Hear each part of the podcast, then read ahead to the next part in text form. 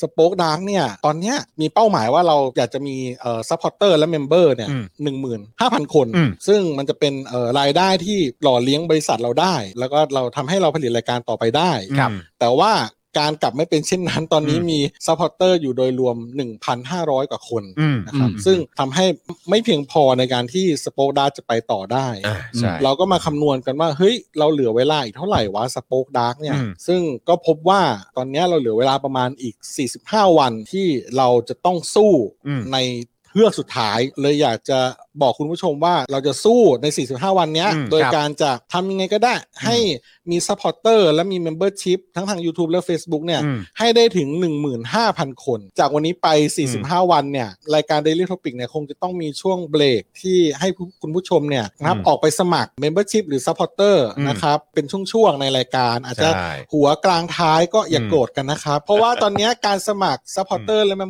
เบอร์ชิพเนี่ยมันง่ายขึ้นมากแล้ว ะเดี๋ยวเดี๋ยวลองเดี๋ยวลองเอาคลิป อ่ะ ขึ้ ลอน ง ให้ เอา ดู คลิป ก็ได้นะฮะ สำหรับคุณผู้ชมที่อยากจะเป็นซัพพอร์เตอร์ให้กับพวกเรานะครับ คลิกเข้าไปที่หน้าแฟนเพจของ Spoke Dark TV และรายการในเครือของเรา และกดปุ่ม Become a supporter ครับ หรือกดปุ่ม support now ใต้คลิปรายการของเราก็ได้นะครับ และเข้าไปเลือกเลยนะครับ ว่าจะชำระเงินทางไหนครับ ทางเครดิตเดบิตนะครับ เครือข่ายมือถือหรือ wallet ต่างๆ ก็ง่ายนิดเดียวครับ พอคลิกเข้าไปแล้วนะครับ ก็อย่าลืมใส่ข้อมูลและรายละเอียดให้ครบถ้วนนะครับ พอครบถ้วนแล้วก็กดปุ่ม subscribe ครับ แค่นี้คุณก็เป็น supporter ของ Spoke Dark TV แล้วครับ และสำหรับคุณผู้ชมที่อยากจะสนับสนุนเรา ผ่านทาง YouTube Membership นะครับ ง่ายนิดเดียวครับ แค่กดปุ่มจอยนะครับ ที่อยู่ข้างปุ่ม subscribe ใน YouTube Channel ของเราครับ เมื่อกดปุ่มจอยแล้วนะครับ เลือกได้เลยนะครับว่าอยากจะสนับสนุนเราในแพ็กเกจไหนนะครับ และหลังจากนั้นครับเลือกวิธีในการชำระเงินได้เลยนะครับ แล้วหลังจากนั้นก็เข้าไปกรอกรายละเอียดให้ครบถ้วนครับ แล้วก็กดปุ่ม subscribe แค่นี้คุณก็เป็นเมมเบอร์ของ Spoke Dark TV แล้วครับ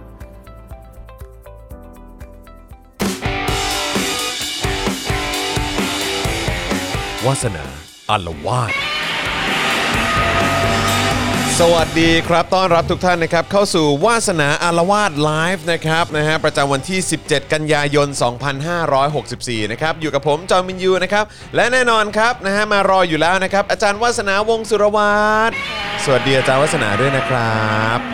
นะฮะและดูแลการไลฟ์ของเราและร่วมจัดรายการไปพร้อมๆ กันนะครับอาจารย์แบงค์มองบนถอนหายใจไปพลางๆนะครับ สวัสดีครับ นะฮะ อ่ะ โอเคนะครับ วันนี้อยู่กับอาจารย์วัฒนา ซึ่งดูเหมือนว่าอาจารย์วัฒนาเดี๋ยวมีต้องต้องไปต้องมีคิวต่อหรือเปล่า โอ้คิวต่อยาวมาก มีคิวต่อยาวมากเลย อ นะครับ ออ นะฮะเพราะฉะนั้นเดี๋ยววันนี้เราอาจจะต้องกระชับกันนิดนึงนะครับคุณผู้ชมครับนะฮะแล้วก็เดี๋ยวก่อนที่เราจะเข้าเนื้อหากับอาจารย์วาสนากันในวันนี้ ซึ่งวันนี้มีชื่อตอนด้วยนี่ใช่ไหมฮะเออนะฮะมีชื่อตอนด้วยนะครับเดี๋ยวผมขอดูชื่อตอนนิดนึงได้ไหมครับนะฮะเดียนบอกแล้วว่าภัยความมั่นคงสูงสุดของจีน มันอยู่ใน แผ่นดินใหญ่ แผ่นดินใหญ่นั่นแหละ เออนะครับโอ้โหน่าติดตามน่าติดตามนะครับเพราะจริง ๆ ตอนนี้ก็มีข่าวออกมาแบบว่าอย่างเรื่องเอ่อเมื่อวานนี้ที่ที่จัดรายการกับเอ่อคุณปาล์มกับพ่อหมอเนี่ยนะครับก็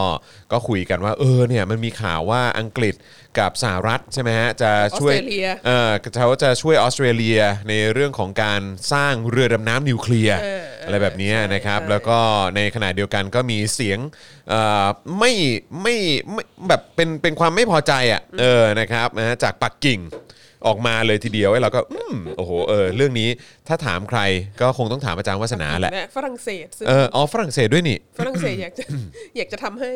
อ๋อฝรั่งเศสอยากทำให้เหรอ ดิวดิวไม่ผ่านฝรั่งเศสก็เลยรู้สึกว่า เอ อะไร อ วะ อ๋ออ๋อ ทำไมวะ คือคือหมายความว่าตอนทีแรกจะต้องเป็นฝรั่งเศสที่จะดีลกับออสเตรเลียเหรอครับ ใช่เขาพยายามจะเขาพยายามจะดิวกัน อ่ แต่ดิวไม่สำเร็จ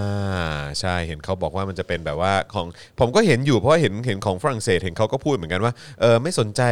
เออเรือดำน้ำเอ่ออะไรพลังงานไฟฟ้าอะไรของเขา เหรออะไรเงี้ย ใช่ใช่ใช่ นะฮะออสเตรเลียก็ก้าวกระโดดไปเป็นนิวเคลียร์ซะเลย เออ แต่ของคือคือคือเอาเอางี้นะ เราว่าแบบคือถ้าจะพูดว่าของมันต้องมีมันก็เหมือนแบบข้ออ้างของของรัฐบาลไทยเนอะ ใช่ของกองทัพเรือไทย กองทัพเรือไทยซึ่งแบบว่าติด ติดอ่าวไทยอ่ะ ใช่ ประเทศเราอ่ะติดอ่าวไทย ครับ ซึ่งซึ่งน้ำไม่ได้ลึกพอที่จะใช้เรือดำน้ำอะไรซีเรียสนะครับ แต่ว่าถ้าดูถ้าดูออสเตรเลียเนี่ยเขาเป็นประเทศใหญ่มากแล้วเขามีมหาสมุทรล้อมรอบเขาเป็นประเทศเกาะอ่ะ เขาเป็นทวีปเลย เอ แหละ อเขาเป็นทวีปแล้วเขา ก็เขาเขาเขาก็จำเป็นต้องเราเราก็คิดว่า มันก็ควรจะต้องมีมาตั้งนานแล้ว อยู่แล้ว แล้วแพ็กอันเนี้ยที่ที่สหรัฐอเมริกาเรียกว่า Indo Pacific Security อืม เนี่ย อืม ที่มีอเมริกา มีอังกฤษมีออสเตรเลียเนี่ย อืม มันก็จะเป็น Indo Pacific ไม่ได้ ถ้า ครับ มันไม่มีออสเตรเลีย นั่นน่ะสิ คือแต่คือตอนนี้ที่ที่อยู่เป็นเครือข่ายของสหรัฐอเมริกา แล้วก็ที่ที่ให้ความร่วมมือกันอยู่ตอนนี้ก็ก็ญี่ปุ่นใช่ไหม ครับ แล้วก็อินเดียก็ก็ก็ค่อนข้างให้ความสนใจ อืม อะไรอย่างนี้อยู่แล้ว แต่ว่ามันถ้ามันไม่มีออสเตรเลียมันก็เหมือนกับว่าฝั่งตะวัน มันโบ๋ๆ ออกของ เนอะ ภาพ เอ นี้ อ ภาพภาพเนี้ยมันก็จะโบ ใช่ใช่ ดังนั้น ใช่ มันก็มันก็จำเป็นต้องมีแหละ ใช่ แต่ก็โอเคก็เข้าใจฝรั่งเศสอะก็คือแบบอยู่ดีลเสีย ไม่ได้หาเงินแล้วก็หงุดหงิดอะไรเงี้ย เออ เออ เออ แล้วก็ใน เออ ขณะเดียวกันก็เข้าใจจีนด้วย ครับ เพคราะรับ ว่า อืม สิ่งนี้ก็จะเป็นอย่างที่คือดิฉันก็รู้นะว่ามันน่ารำคาญ อื อะ มอืม ในการที่จะบอกว่ากูบอกแล้วใช่ไหม อืม เออ แต่ว่ามันก็เป็นอย่างนั้นอยู่เรื่อยเลย เออ เอ เอ อ อ ก็คือบอกแล้ว ก็เนี่ยก็ต้อง ว่า ให้ต้องต้องให้มาพูดย้ำแล้ว ใช่ ย้ำอีก ใช่ว่าว่ามันว่าสถานการณ์ในทะเลจีนใต้อะมันไม่ใช่สงครามเย็นระหว่างสหสหรัฐอเมริกากับจีนอีกต่อไป อืมอืม มันเป็นจีนกับอีกตั้งหลายคนน่ะ ใช่ เออ ใช่ใช่ ดังนั้นมัน มีคู่ขัดแย้งตั้ง มั เย น อะ มี เนาะ คู่ขัดแย้งเยอะ อืม ค่ะ ครับ เออ ผมนะฮะ แล้วก็ในขณะเดียวกันเนี่ยเราก็ไม่ได้เห็นเอ่อพันธมิตรของจีนเนี่ย อืม ลงมาช่วยในในทะเลจีนใต้เท่าไหร่ เลยเนาะ เออ ไม่ค่อย รัส เห็นเนอะ เซียเนี่ยไม่ไม่ไม่เห็น ดูกริบเลยแหละ เอออ ม แล้วดูกก็รีกเลยแหละ พันธมิตรอื่น ๆ ของจีนเป็นพันธมิตรภาคพื้นทวีปอะ ครับ พวกประเทศในเอเชียกลาง อืม หรือว่าอิหร่าน อืม หรือว่าปากีสถานก็ติดทะเล อืม แต่ว่ามันมันมันไกลมาก เออ อะ่ะมันไม่ เออ ได้ปากีสถานไม่ไม่ติดกับอ่าวเบงกอลอะ เออ คือนึก เออ ออกไหมอินเดียเนี่ยมันยังติดอ่าวเบงกอลมัน ครับ ยังมันยังเป็นริมของมหาสมุทรอินเดียที่มันแบบที่มันจะเชื่อมโยงกันได้ อืม กับทะเลจีนใต้และ ครับ มหาสมุทรแปซิฟิกและอะไร ครับ ต่าง ๆ แต่ปากีสถานนี่มันขึ้นไปนู่ อื น ม อะไรเงี้ยมันมัน อืม จริง ๆ แล้วมันเป็นมันเป็นเมืองท่าของมหาสมุทรอินเดียมากกว่า อืมอะไรเงี้ยเอออ ม ก็ดังคือในแง่นี้อะถ้าคุณจะบอกว่า มันก็เป็นสงครามเย็นที่มันก็จะมีคนมาบอก ว่า มันก็เป็นสงครามเย็นที่เอ่อที่นำโดยจีนกับสหรัฐอเมริกาไง เหมือนยุคสงครามเย็นมันนำโดยสหรัฐอเมริกากับสห โซ ภาพ เวีย โซ ต เวียต อืม ซึ่งประเด็นคือถ้าจะเป็นอย่างนั้นเนี่ยเราควรจะต้องเห็นบทบาทของของพันธมิตรของจีนมากกว่านี้ อืม เพราะว่าเราไม่ได้เห็นบทบาทของรัสเซียอยู่ในระดับเดียวกัน กับ ครับ ที่เราเห็นเอ่อญี่ปุ่น หรือออสเตรเลีย หรือ ครั อั บ งกฤษหรือนาโตอะไร อื เงี้ ม ย อืมเพราะฉะนั้นคือการจะไปเปรียบเทียบว่าเป็นสงครามเย็นเลยมันก็คงแบบ มัน เออ เราคิดว่าที่เราเห็นอยู่ตอนนี้ มันง่าย คือ ไปไหมเออ คือเป็นเป็นจีน ครับ versus ฝ่ายข้างหนึ่งเป็นจีน อีกข้างหนึ่งเป็นแบบ เออ โซคอโลกเสรีก็ได้มั้ง อ่า ถ้าเป็นอย่างนั้นเนี่ย อ่า เออ อ่า เพราะว่ามัน อ่า หลายประเทศมากอ่ะ ครับผม เออแต่มันไม่ใช่มันไม่ใช่แบบจีนกับสหรัฐอเมริกาแค่สองประเทศ อ่าครับผมนะครับนะฮะมันก็ไม่ได้เป็นแบบเหมือนฝั่งใดเหมือนแบบแบ่งเป็นสองฝั่งอะเนอะเออมันกลายเป็นจีนกับแบบว่ากับอีกหลากหลาย มัน ประ แบ่ง เทศ มันแบ่งเป็น ต้าจ สองฝั่งที่มันที่มันไม่เท่ากัน เออ นะ เออเออใช่ใช่ใช่นะครับนะฮะอ่ะโอเคนะครับก่อนที่จะเข้าเนื้อหากันนะครับ ก็ย้ำอีกครั้งนะครับว่าตอนนี้ Daily t o p i c ของเรานะครับเอ่อเจาะข่าวตื้นนะครับ แล้วก็เอ่อวาสนาอารวาสนะครับนะฮะก็คือเอาง่ายๆ ก็คือสป็อคดักทีวีแหละนะครับนะฮะเรากำลังมีแคมเปญนะครับที่เราจะก้าวไปให้ถึงนะครับ 15,000 ซัพพอร์เตอร์นะครับหรือว่าผู้สนับสนุนของเราให้ได้นะครับนะฮะไม่ว่าจะเป็นเมมเบอร์ทาง YouTube แล้วก็ซัพพอร์เตอร์ทาง Facebook นั่นเองนะครับ ซึ่งวันนี้อัปเดตล่าสุดครับเอ่ออาจารย์แบงค์ครับ ตัวเลขอยู่ที่เท่าไหร่ครับ 5,734ซัพพอร์เตอร์ 5,734 ซัพพอร์เตอร์นะครับผมนะฮะก็อย่างที่บอกไปว่าเอ่อเลย 1 ใน 3 มาละ เลย1ใน 3 มาแล้วนะครับ แต่ว่าอย่างที่บอกครับปลายทางของเราคือ 15,000 ซัพพอร์เตอร์นะครับนะฮะเอ่อตอนนี้เราเดินทางมาถึงวันที่ 9 แล้วนะครับนะฮะกับการนับถอยหลัง 45 วันนะครับ ว่า Spoke Dark TV จะได้ไปต่อหรือไม่นะครับ คุณผู้ชมก็ยังสามารถสนับสนุนพวกเราได้นะครับ ผ่านทางอ่า YouTube Membership นะครับแล้วก็ Facebook Supporter นั่นเองนะครับนะฮะซึ่งก็ถ้าเกิดว่าเป็น YouTube เนี่ยนะครับนะฮะก็ ง่ายมาก ๆ เลยนะครับ ปิดไลฟ์แชทลงไปก่อนสักครู่หนึ่งนะครับนะฮะแล้วก็ไปกดปุ่มจอยนะครับหรือว่าปุ่มสมัครนะครับที่อยู่ข้างปุ่ม subscribe ได้เลยนะครับนะซึ่งก็เอ่อเนี่ยแหละครับก็จะเด้งอยู่ตรงนี้นะครับเอ่อใครใช้ Android มันจะขึ้นนะครับ ถ้าเกิดว่าเป็น iOS เนี่ยรบกวนต้องไปเปิดในเบราว์เซอร์อย่างพวก Safari หรือว่า Chrome นะครับแล้วก็ไปเลือกแพ็กเกจในการสนับสนุนได้นะครับนะฮะก็มีหลากหลายแพ็กเกจให้คุณเลือกสนับสนุนครับนะพอเลือกได้ปุ๊บนะครับก็ไปกดปุ่มจอยนะครับนะฮะหรือว่าสมัครปุ๊บนะฮะแล้วก็เข้าไป ก็จะมีช่องทางให้คุณเลือกนะครับว่าคุณอยากจะสนับสนุนเราช่องทางไหนนะครับ Google Play นะครับนะฮะหรือว่าจะเป็นเอ่อเอ่อเอ่อ Google Pay นะครับโทษทีนะครับหรือว่าจะเป็นบัตรเครดิตบัตรเดบิตวอลเล็ตต่างๆ เครือข่ายมือถืออะไรพวกนี้นะครับก็ไปกรอกรายละเอียดให้เรียบร้อย ไม่ถึง 1 นาทีก็เสร็จครับ คุณก็เป็นเมมเบอร์ของเราแล้วนะครับทาง Facebook เหมือนกันนะครับ ก็กดปุ่ม Become a supporter ได้เลยที่อยู่ใต้คลิปนี้นะครับอยู่ข้างๆกล่องคอมเมนต์นะครับที่คุณดูไลฟ์อยู่นะฮะแล้วก็กดปุ่มหัวใจนะครับนะฮะปุ่มสีเขียวนี้นะครับแล้วก็เป็นปุ่ม Become a supporter เนี่ยแหละครับแล้วก็ไปเลือกได้เลยนะครับว่าจะสนับสนุนเราชำระเงินผ่านทางไหน บัตรเครดิตเดบิตเครือข่ายมือถือนะครับนะฮะช้อปปี้เพย์เพย์พาวนะครับวอลเล็ตต่างๆ มีเพียบเลยนะครับ กรอกรายละเอียดเหมือนกันครับ ไม่ถึง 1 นาทีก็เสร็จแล้วนะครับนะฮะแล้วก็กดยืนยันนะครับ แค่นี้คุณก็เป็นซัพพอร์เตอร์ของเราแล้วนะครับ แล้วก็ยังมีเอ่อช่องทางอื่นๆด้วยนะครับ ที่คุณสนับสนุนเราได้นะครับนะฮะก็อย่างบัญชีกสิกรไทยนะครับศูนย์หกเหรือสแกน QR Code นะครับนะฮะหรือว่าจะไปช้อปปิ้งกันที่ Spoke Dark Store ก็ได้ วันนี้ผมใส่เสื้อ 2475 มานะครับนะฮะรวมถึงใครที่อยู่ต่างประเทศอยากจะสนับสนุนพวกเราก็สามารถสนับสนุนได้ผ่านทาง PayPal นั่นเองนะครับอ๋อแล้วก็ทาง Facebook ก็เบิร์นดาวเข้ามาได้ด้วยเหมือนกันนะครับนะฮะอ่ะโอเคนะครับตอนนี้คุณผู้ฟังใน Clubhouse ก็มาแล้วนะครับ แล้วก็เอ่อทาง YouTube แล้วก็ Facebook ก็เอ่อค่อยๆ ทยอยเข้ามาแล้วนะครับ ผมคิดว่าเดี๋ยวเรามาเริ่มต้นเนื้อหาของเรา รู้สึก วันนี้ดีกว่า เวลาเราเราเริ่มช้าเนี่ยคุณ ครั ผู้ บ ชมก็มีความแบบว่า ฮะ รู้สึกไม่มั่นใจ แบบเฮ้ยหรือว่ารายการนี้รายได้น้ อยก็เลยจะตัดออกไปก่อนหรืออะไร ไม่ เงี้ย ไม่ไม่ คืไม่ออ นะครับอ่าฮะ รู้สึกว่าคุณผู้ชมมีความยิ่งยิ่งรอนานยิ่งเข้า ครับ มาช้ายิ่งแบบว่า อ่า โอ้เราเริ่มต้นอยู่ที่ ครับ สิบแปดเป อร์เซ็นต์แล้วขอบพระคุณทุกท่านมาก ขอบพระ แล้วก็เมื่ คุณ กี้ ครับ ตอนที่กำลังรอจะเริ่มรายการอยู่นี้ก็เห็นแบบโอ้โหสีเขียวมาพรืดเลย มา นะ พรึด New เลยครับ Member ข้า New มาแบบ Member มาเต็มเลย โอ้โห ใช่ เยอะ ครั มา บ ก ดีใจมากดีใจมาก ขอบพระคุณทุกท่านนะคะ ครับผมนะฮะทักทายคุณลีด้วยนะครับ บอกว่า sorry I'm late ไม่เป็นไรเลยครับ นะฮะคุณเคอ s ลแชนนะครับ คุณสุภวิทย์นะครับนะฮะคุณเอ่ออะไรนะ สอนสอนสะดมเหรอครับอ่านะครับนะเป็น new member ของเรานะครับนะต้องขออภัยบางท่านผมอาจจะออกเสียงผิดพลาดอะไรบ้างต้องขออภัยนะครับนะแต่ว่าขอบคุณทุกท่านจริงๆนะครับที่มาเป็น member และ supporter ให้กับพวกเรานะครับ ความสร้างสรรค์ในการอ่านชื่อภาษาไทยที่เขียนเป็นภาษาอังกฤษของคุณจอห์นวินยู เนี่ย อยู่ในระดับใกล้เคียงกับคุณคำพกาสนุก ก็พยายามอยู่ กเลเวลดูแล้วแบบว่าอ่านแล้วแบบ พ โอ้โห ยายามอยู่เอ มีความคิด อ สร้างสรรค์มากเลย นะครับนะมีคน อ่ะคุณลีบอกว่าโอ้ชอบชื่อตอนนี้มากเลย เดียนบอก แล้ว ใช่ คือต้องให้ฉันมาพูดกี่รอบ เออ ย้ำแล้วย้ำอีกซ้ำแล้วซ้ำเล่าเอ คน อ ก็ไม่ฟังอะไร นะฮะ เงี้ยแต่ก็ ฟังอาจารย์วาสนาตั้งแต่ทีแรกก็จบแล้ว เออนะครับ เราก็เราก็หลายครั้งก็พยายามจะบอกนะว่า เออ แบบทำไมเผด็จการไม่มาปรึกษาฉันบ้าง คุยกับฉันสิ เออถ้ามา เอ ปรึก อ ษาฉันฉันจะบอกว่าควรจะต้องทำยังไง เออแค่เนี้ยเออนะครับนะฮะสวัสดีคุณธีระด้วยนะครับนะฮะคุณ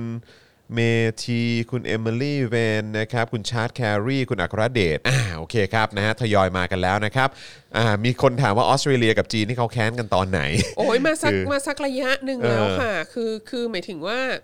มันมันไม่เชิงว่า เราคิดว่ามันไม่มันไม่เชิงว่าแค้นกันหลอก แต่ว่ามันจากมุมมองของของคนที่ออสเตรเลีย มันเห็นอิทธิพลของจีนที่เข้าไปมากขึ้นมากขึ้นมากขึ้นอะไรเงี้ยค่ะ แล้วก็มีมีความพยายามที่จะคือส่วนหนึ่งเขาก็ชอบทำทำมาค้าขายกับจีนนะครับ เออเพราะว่าเพราะว่ามันมัน ถ้าจำได้ก่อนโควิดเนี่ยเอ่อใครทำมาค้าขายกับจีนก็ก็ก็ก็รวยไง ครับครับ ก็ ทั้งนั้นแหละ จีก็เอาเงิน เออ ลงเยอะแยะมากมายอะไร ครับ เงี้ยมันก็เป็นมันก็เป็น business deal ที่ดีอะไรเงี้ย ครับ แต่ว่าเอ่อพอพอระยะหลังๆเนี่ยมันเริ่มเห็นความขยายตัวเข้าไปในส่วนของเออนโยบายของรัฐบาล หรือว่าในในสถาบันการศึกษาอะไรเงี้ยคือคือตัวเองก็ทำงานอยู่ในในภาคการศึกษาใช่ไหม ครับ ก็ก็ได้ข่าวอยู่ว่ามหาวิทยาลัย เอ่อต่างๆในออสเตรเลียก็ก็มีประเด็นเรื่องการแบบรับทุนสนับสนุนในการทำวิจัยอะไรต่างๆ จากจีนแล้วก็เหมือนมีอ g e n d a ของของทางเชิงนโยบายของจีนเข้ามาด้วยอะไรเงี้คยรับ ซึ่ง ครับ เอ่อมันก็ทำให้หลายๆฝ่ายก็อาจจะรู้สึกว่ามันเป็นภัยต่อความมั่นคง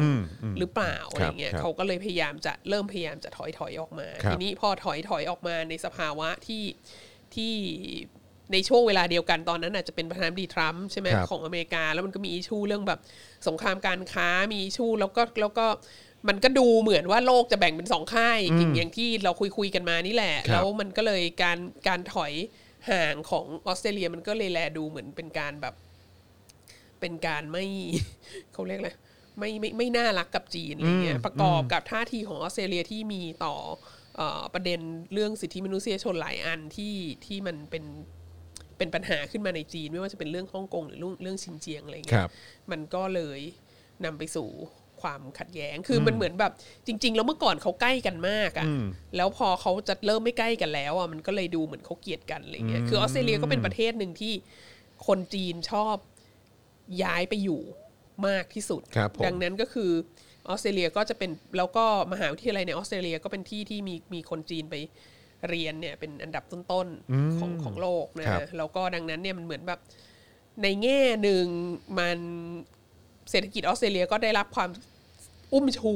จากทุนจีนมาก แต่ในอีกแง่หนึ่งอะออสเตรเลียมันก็เป็นก็กลายเป็นทางออกที่ว่าแบบคนจีนไปเปิดโลกอะ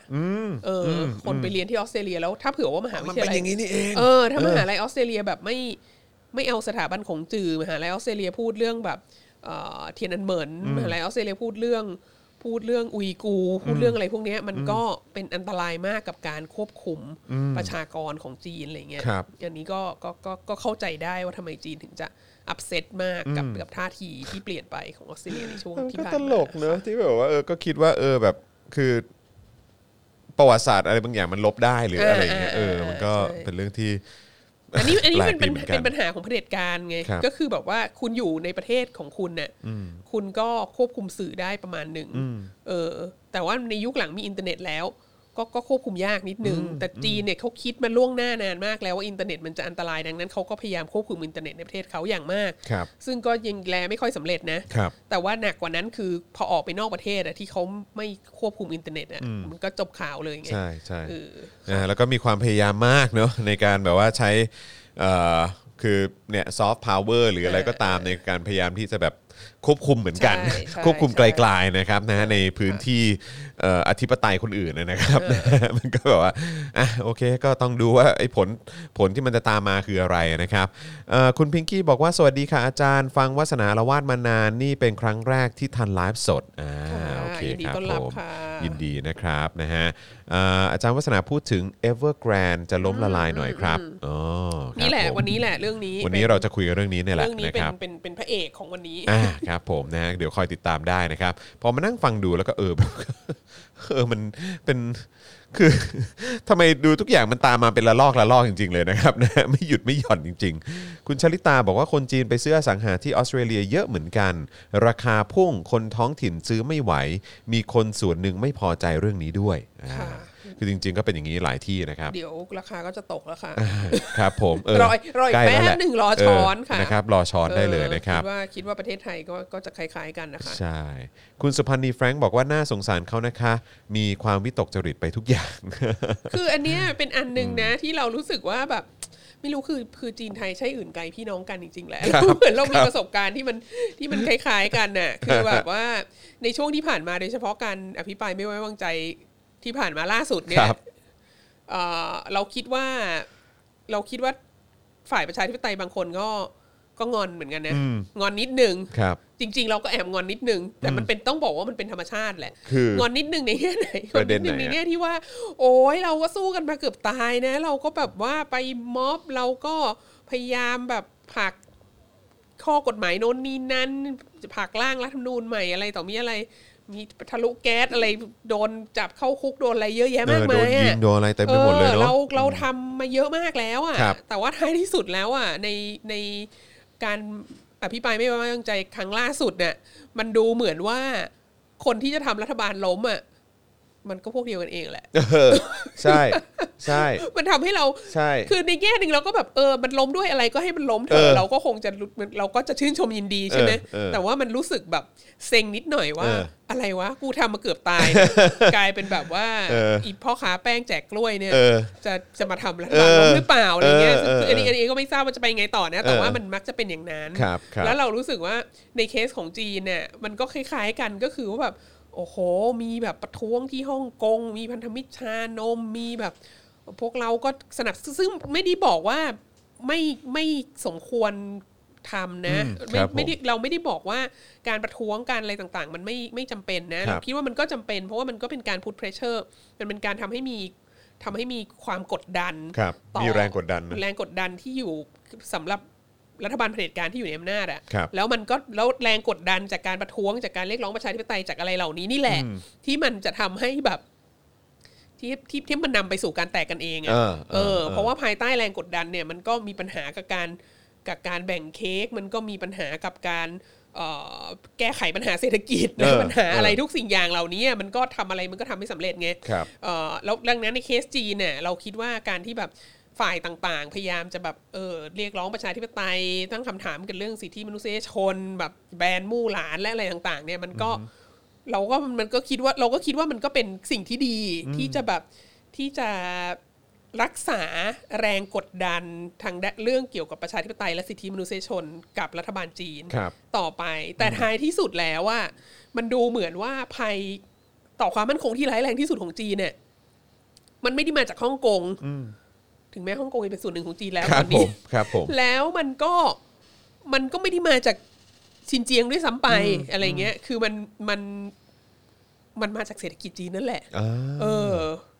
คือคือท้ายสุดก็คือย้อนกลับไปที่กระเป๋าตังค์ว่าเงินที่ ใช่ใช่ เอออือฮึ แล้วก็อย่างที่อย่างที่วัฒนาบอกมายาวอย่างต่อเนื่องยาวนานนะ ว่าไอ้ BRI เนี่ย มันก็เกิดขึ้น เพราะว่ามันมีความจำเป็นที่จะต้อง reverse เทรนด์ของเศรษฐกิจอะมี ครับ ความจำเป็นที่ต้องคือเศรษฐกิจมันโตมาเรื่อยๆใช่ไหม ครับ แต่ว่ามันโตน้อยลงน้อยลงน้อยลงเรื่อยๆใช่ไหม ครับ จนกระทั่งล่าสุดปี 2020 นี่มันติดลบเลยใช่ไหมเออแล้ว ABRI ที่มันเกิดมาเนี่ยมันก็เกิดมาเพื่อที่จะแบบทำยังไง กระตุ้นใช่ไหมฮะ กับเศรษฐกิจมันถึงจะโตได้กลับไปดับเบิลดิจิตเหมือนตอนทศวรรษ 1990 อะไรเงี้ยเออมันเป็นเช่นนั้นทีนี้มันเกิด พอมันเกิดโควิด -19 ขึ้นมา แล้วทุกคนต้องล็อกดาวน์หมดน่ะแล้วโรงงานต้องปิดแล้วอะไรต่อมีอะไรเนี่ยมันก็เลยทำให้แบบ ไอ้แนวทางที่จะขับเคลื่อนเศรษฐกิจแบบเดิมอ่ะมันไม่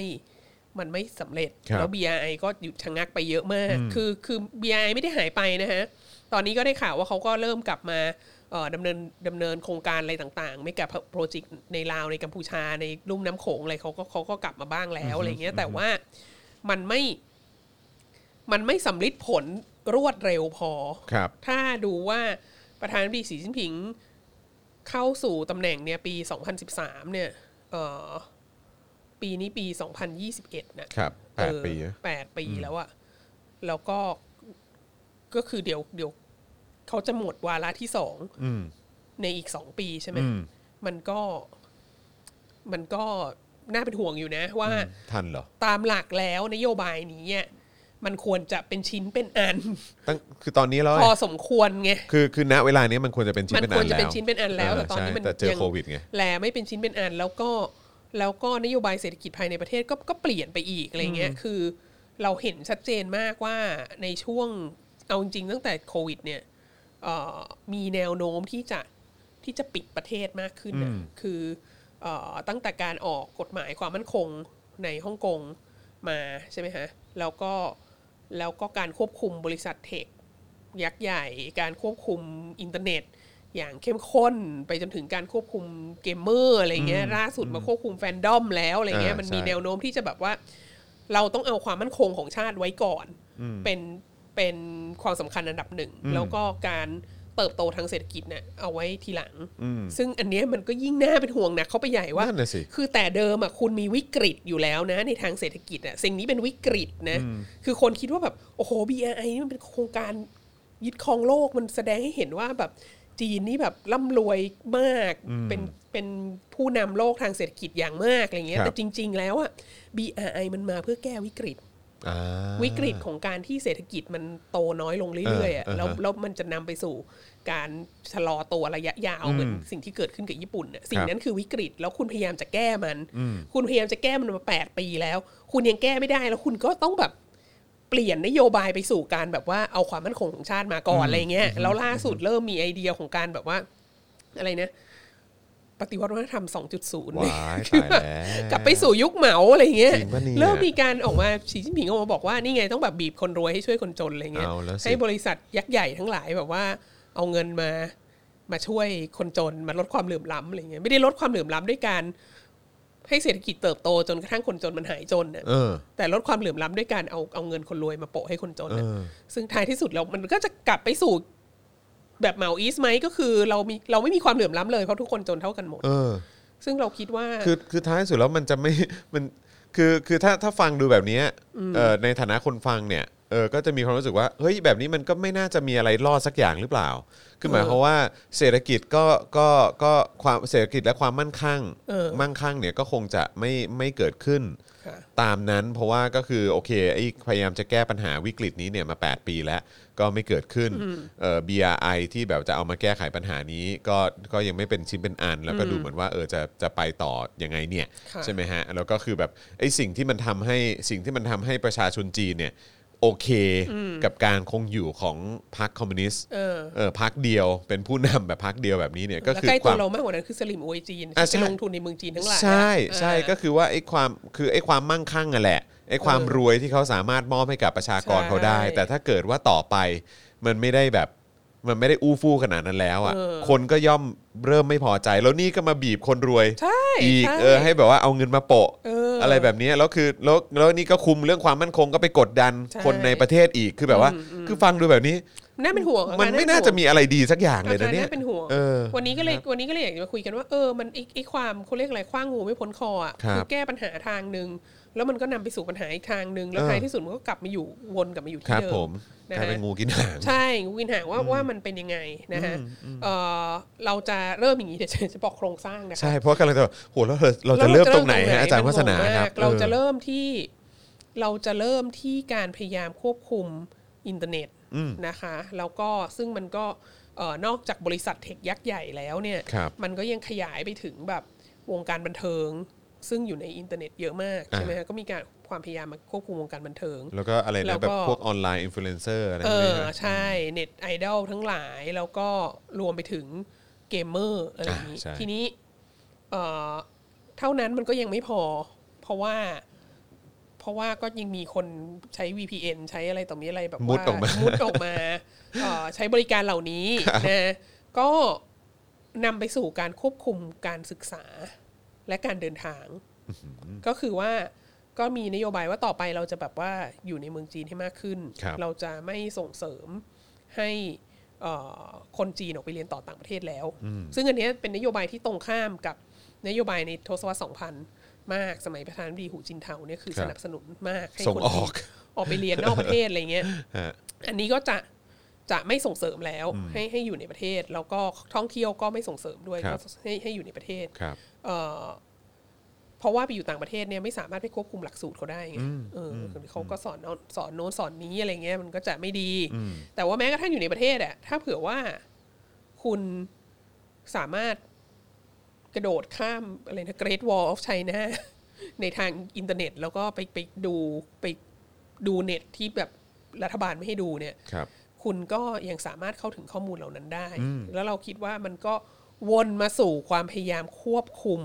การศึกษาในประเทศ แล้วก็ความพยายามลดทอนการศึกษาภาษาอังกฤษ ครับ อันนี้ สำคัญมากนะ ภาษาอังกฤษนะ ภาษาอังกฤษเนี่ยคือหมายถึงว่า ประเทศไทยก็เหอะเอาจริง ๆ สิ่งนี้เป็นสิ่งที่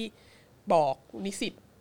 นักศึกษาที่เราสอนตลอดเวลา แล้วก็แล้วก็คนที่ทำงานด้วยกันอะไรเงี้ยคือ ถ้าคุณเปลี่ยนจาก Google ภาษาไทยเป็นภาษาอังกฤษนะถ้าคุณใช้ Google เป็นในภาษาอังกฤษเนี่ยคุณจะได้ข้อมูลเยอะขึ้นเยอะมาก ทะลักทะลวงเลย เย ฮะ อะ ถล่มทลายเลยฮะ มาก คนละ แวก็ เรื่อง แล้วก็ถ้าคุณเขียนงานผลิตงานเป็นภาษาอังกฤษเนี่ยคุณก็จะรอดพ้นจากการเซ็นเซอร์ของ ใช่ รัฐบาลเผด็จการ เพราะมันมัน ได้อย่างเยอะ มัน มา อ่าน ก ไม่ค่อยออก ย่างมหั ฮะ ศจรรย์เออใช่ มันอ่านไม่ค่อยออกฮะ แล้วคือ เ คือวาสนาโพสต์อะไรที่แบบเป็นภาษาอังกฤษนะจะ ไม่ สังเกตว่า ไม่ค่อยมีปัญหาเนอะ ไม่เจอ I.O. ไม่ I.O. ไม่มา เออ คือ I.O. ไม่มาส่วนหนึ่งอาจจะเป็นเพราะว่ารู้สึกว่าคนจะอ่านน้อยเพราะเป็นภาษาอังกฤษ อ่า แต่เราคิดว่า I.O. ไม่มาอีกส่วนหนึ่งคือ I.O. อ่านไม่ออก ผมก็คิดว่าอย่าง เอ นั้น อหรือ เอ ไอ อ โอรู้สึกว่าเหนื่อยเกินไปกูต้องอ่านไปเปิดอีกไปอะไร ใช่ เงี้ยเออ ใช่ใช่ใช่ ก็แล้วแล้วดังนั้นน่ะที่เมืองจีนก็เหมือนกัน คือถ้าประชาชนแบบ ถ้าคนถ้าเด็กรุ่นใหม่ใช้ภาษาจีนใช้ภาษาอังกฤษได้ดีอ่ะมันก็จะทำให้สามารถเข้าถึงสิ่งเหล่านี้ ครับ ได้ไง ครับ เออแล้วมันก็เลยต้องนำไปสู่ความพยายามในการแบบถึงขั้นแบบไปควบคุมการศึกษา ก็ ซึ่งก็ซึ่งก็อาการน่าเป็นห่วงอะ่ะ ครับ ในในความเห็นของเรานะ แล้วก็ท้ายที่สุดเราก็จะวนมาที่ หลังจากอินเทอร์เน็ตพยายามควบคุมอย่างหนักมากแล้ว เพราะมีความรู้สึกว่าภัยความมั่นคงที่สำคัญที่สุดคืออินเทอร์เน็ตเนี่ยเอ่อแล้วมันก็จะส่งผลให้เศรษฐกิจของจีนในหลาย ๆ เซกเตอร์ที่เกี่ยวข้องกับอินเทอร์เน็ตเนี่ยมันมันชะลอตัวหรือมันมีปัญหามันแข่งขันกับต่างประเทศไม่ได้เนี่ย ครับ มาดูไอ้เศรษฐกิจส่วนที่มันไม่ค่อยเชื่อมกับอินเทอร์เน็ตเท่าไหร่อ่ะ เช่น อสังหาริมทรัพย์อ่ะ ซึ่งก็เป็นเซกเตอร์ใหญ่มากของ ครับ เศรษฐกิจจีนด้วยประมาณหนึ่งในสี่ของ ค เศ รั ร บ ษฐกิจเศรษฐกิจจีนเนี่ย หนึ่งในสี่ เออ มันก็มีปัญหาเหมือนกัน มีปัญหาหนักมาก มีปัญหาแบบ โคตรใหญ่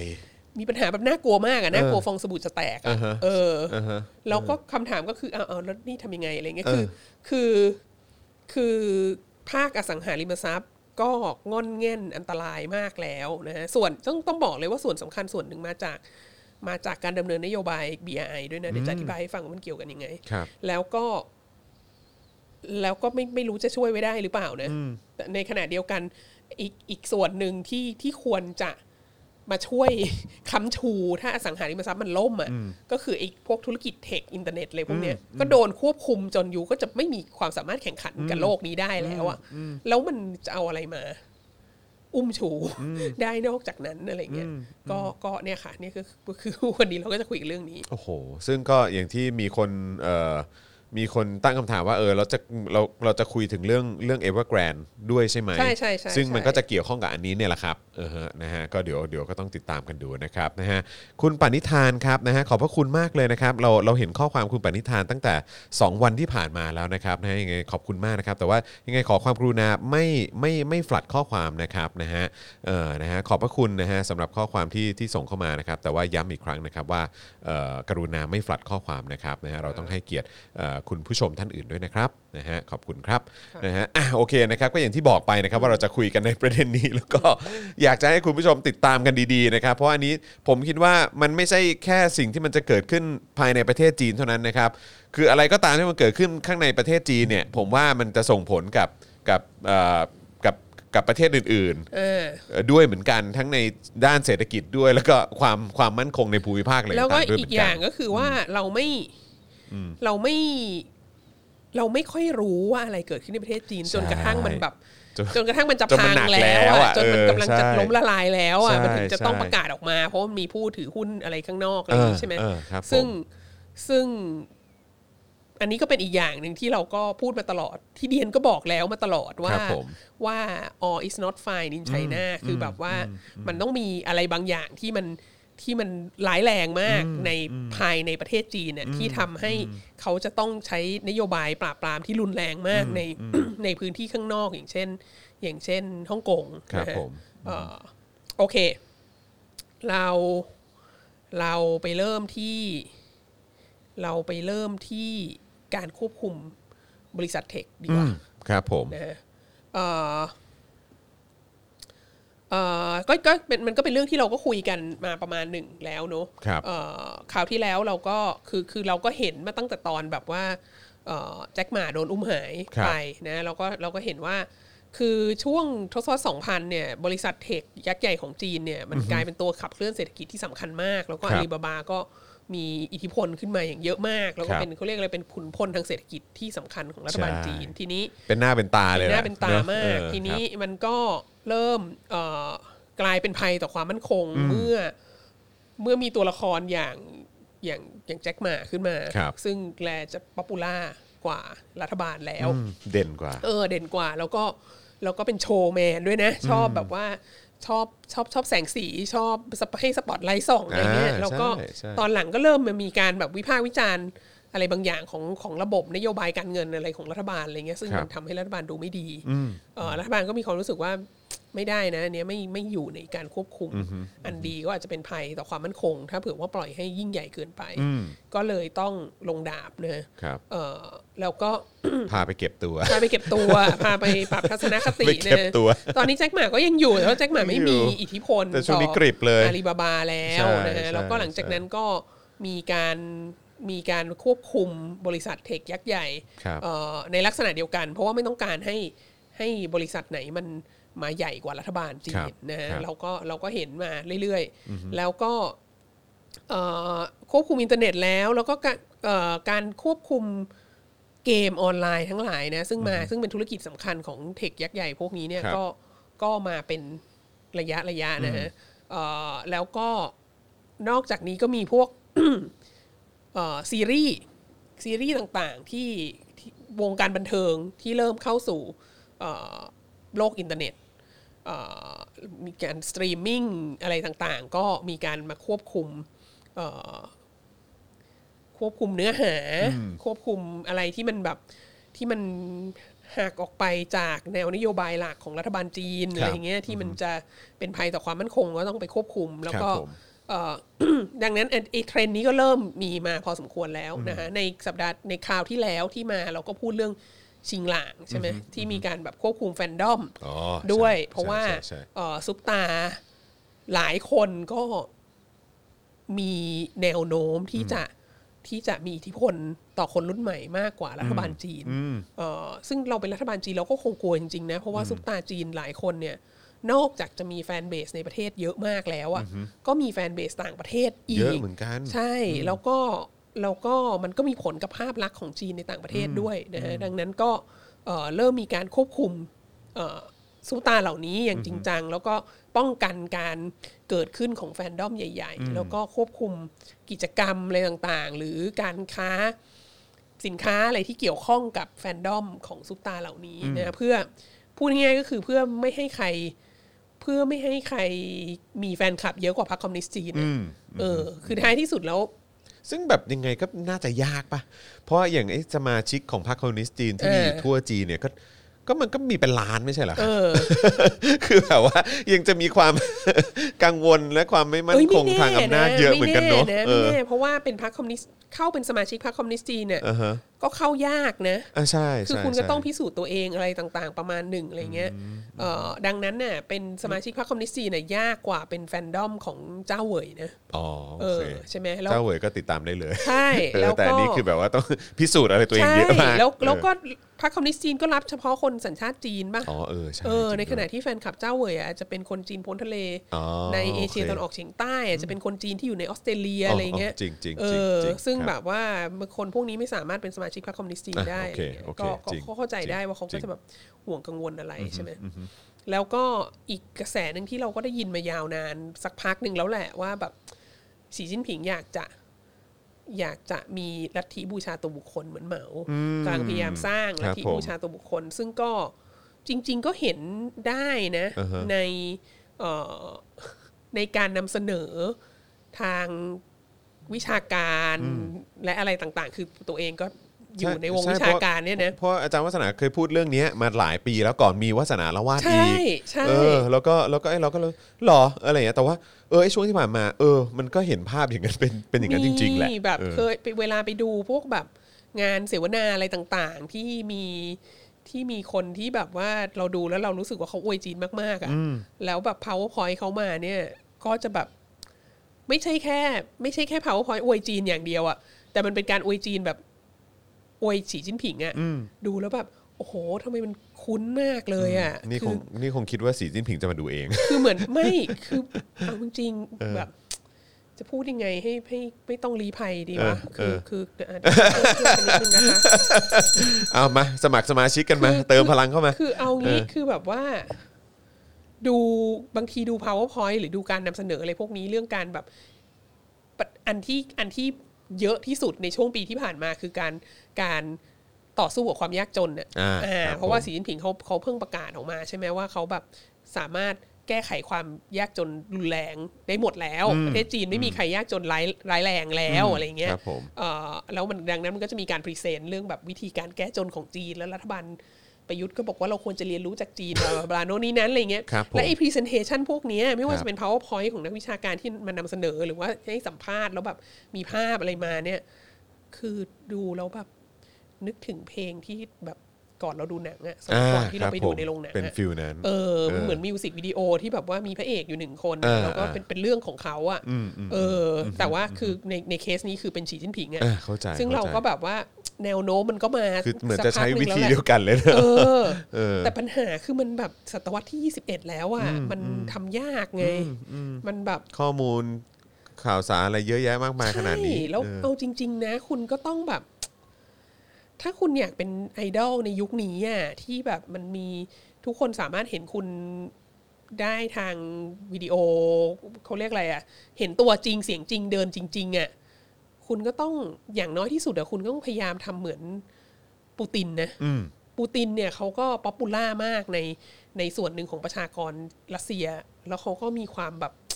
ออกกำลังกายแบบว่าเล่นกล้าม แล้วก็แบบว่าเขามีถ่ายปฏิทินด้วยปะ เออ ที่แบบ ว่าที่เขาไปขี่ม้าแบบถอดเสื้อแล้วก็ขี่ อ่า ม้า ใช่ หรือแบบ เออ เออสกี ยูโดอะไรอย่างเงี้ยเนาะ ยูโดหรืออะไรเงี้ยแล้วแบบ เออ คือปูตินจะมีภาพคือเมื่อก่อนเขาอยู่ KGB ใช่ไหม อ่าใช่ครับ เออเขาก็จะมีภาพของการเป็นแบบ ใส่ลับ เออเหมือนเจมส์บอลอะไรเงี้ยเว ใช่ อร์ ใช่ ชัน ใช่ใช่ใช่ใช่เป็นเจมส์บอลเวอร์ชันรัสเซีย ใช่เวอร์เวอร์ชันรัสเซีย เออ แล้วเขาก็แบบ ใช่แล้วก็ขึ้น เขา มา ก็ เป็น หุ่น ผู้นำ ดีอ่ะคือเขาก็อายุอายุเยอะแล้วอ่ะ เขาดูแล แต่เขาก็ ตัวเองดี ดูแลตัวเองดีไง แล้วเขาก็มีไอ้ภาพถ่ายอะไรพวกนี้ออกมา แล้วคนก็แบบโหสุดยอดเล เป็น ย สายลุย เอ สายอะไรอย่า องปูตินอิ งี้ สเตอร์แมนอะไรเงี้ย เออ คือมีความเป็นชายแบบ เออ แบบ ดูเป็นผู้ แบบ นำ รัสเซียอะไรเงี้ยที่ที่ที่มันมันก็ต้องตาต้องใจหมู่ชาวชาตินิยมสมัยใหม่ อ่าครับ ปริมาณหนึ่งอะไรเงี้ยแต่แบบสีจิ้นผิงอ่ะสีจิ้นผิงแบบ สีจิ้นผิงต้องลดความอ้วนนิ ดนึง คือ ครับ คือ ผม ดิฉันก็ไม่อยากทำตัวเป็นประยุทธ์นะแบบที่ไปบอกให้ใครแบบลดความ อ้วนอะแต่ว่าเอาจริงๆมันไม่สามารถ ครับ สร้างภาพแบบเดียวกับปูตินได้ไง อ่าใช่ ถ้าเขาเป็นอย่างนี้ใช่อะใช่ใช่ หรืออย่างน้อยที่สุดอะเขาควรจะ embrace เออ ฉายาหมีภู ใช่ เพราะว่ามันน่ารัก แล้วมันขายได้ เอ ไง อ เออ แต่นี่นี่ก็แบบนี่ก็ไม่เอาหมีภูก็ไม่เอาหมีภูก็ไม่ชอบอะไรเงี้ย แต่ว่ายู ไอ้ ก็แบบ นี่ก็ไม่ได้ไอ้ เอ นั่น อ ก็ ไอ้ ไม่ นี่ ได้ ก็ไม่ได้นี่ก็ไม่ได้คือมันคือแล้วแล้วแล้วยูจะไปแข่งกับเจ้าเหยอ่ะ ครับ แล้วก็คือแบบ ยาก ทุกคน กว่า ต้องรักฉันเซ เออทุกคนต้องรักฉันมากกว่ารักเจ้าเหยอะไรเงี้ย เออ แบบ เออ เป็นอะไรมากไหม ครับ อ่ะ ผม มันก็เลยลำบากไงในยุคที่ในยุคอินเทอร์เน็ตอันนี้อะไร ครับ เงี้ย ครับ ก็เลยมาสู่เอ่อประเด็นอีกประเด็นหนึ่งที่เราจะพูดกันในวันนี้เป็นเรื่องสำคัญ คือมันมีข่าวออกมานะฮะเอ่อเดี๋ยวนี้สายข่าวที่สำคัญที่สุดของดิฉันคือคุณโรซี่ อ่าครับผม ดิฉันตื่นขึ้นมา ครับ นั่งกินข้าวเช้าเอ้ยข้าวเช้ายังไม่ได้กินเลย เออ ลุกขึ้นมากาแฟถ้วยแรกแมวขึ้นมานั่งบนตักแล้วก็แล้วก็สำรวจ กำลังจะอ่านข่าว เอถ้ากอำลัง เป็นสมัยก่อน อัป คื เดตอหนังสือพิมพ์ตอนเช้าใช่ไหม เออ แต่นี่ก็คือแบบอ่าดูซิมีอะไรในในโ Social ซเชียลมีเดีย media บ้าง ก็จะมีคุณโรซี่ไลน์เข้ามาประมาณแบบตีสามครึ่งอะไรเงี้ยซึ่งคงจะเป็นเวลาที่คุณโรซี่กำลังจะเข้านอนอะไรเงี้ย อ่าครับผม ค่ะดิฉันก็จะเห็นไลน์ของคุณโรซี่ก่อนนางก็ส่งเข้ามาเรื่องว่า เอ่ออะไรนะ โรงเรียน โรงเรียนสอนภาษาอังกฤษ ในจีนจะต้องปิดตัว สถาบันการสอนภาษาอังกฤษในจีนต้องปิดตัวสิบกว่าแห่งหรืออะไรเงี้ยแล้วก็แบบมาตรการใหม่ของรัฐบาลจีนทำให้จะทำให้แบบเด็กได้เรียนภาษาอังกฤษน้อยลงอะไรเงี้ยแบบ แล้วนางก็แบบเอ๊ะสิ่งนี้เกิดอะไรขึ้นทำไมมันจะแบบมันจะไม่ให้คนของมันเรียนภาษาอังกฤษได้ยังไงอะไรเงี้ยภาษาอังกฤษมันสำคัญนะ แล้วแบบ จะทำอย่างนี้จริงเหรออะไรเงี้ยแล้วก็มีมีการแชร์ข่าวนี้กันเยอะอะไรเงี้ยเออเราเห็นทีแรกเราก็รู้สึกว่า เอ๊ะมัน มันก็ไม่น่าจะขนาดนั้นนะ คือแบบเขาไม่น่าจะเขาไม่น่าจะพยายามควบคุมประชากร ถึงขั้ จ น น นั้น ถึง น่ะ ขั้นทำให้คุณภาพการศึกษามัน มันแย่ มัน ลง แย่ลงนะแล้วก็เอาจริง ๆ ประเทศจีน ตั้งแต่เปิดประเทศมาเนี่ย มีความแบบ มีความประสาทแดกกับภาษาอังกฤษมากอะ่ะคือมันมันมี mentality ของของคนจีนเนี่ยที่ที่มีความรู้สึกว่าใครที่พูดภาษาอังกฤษได้อะ่ะคนนั้นคือคนที่มีการศึกษา คนนั้นคือคนเก่ง คนนั้นคือคนที่จะทำอะไรต่างๆ ได้ แล้วก็มีความรู้สึกว่าสาเหตุที่ประเทศเรามันยังสู้เขาไม่ได้ ก็เพราะว่าเราภาษาอังกฤษยังไม่ดีพออะไรเงี้ยมัน แล้ว ก็ ก็คนละไมเซ็ตเลยเนาะ ใช่ คือ คือ อันนี้คือทศวรรษสองพันเนี่ย เป็น ครับ เป็นอย่างนี้มาโดยตลอดจำได้ ตอนนั้นดิฉันเรียนอยู่ที่อเมริกา แล้วแบบอาจารย์ที่สอนภาษาจีนก็ ก็ ก็พูดโจ๊กให้ฟัง คือแบบเราเรียนภาษาถึงระดับหนึ่งแล้ว เราก็ต้องเรียนโจ๊กของ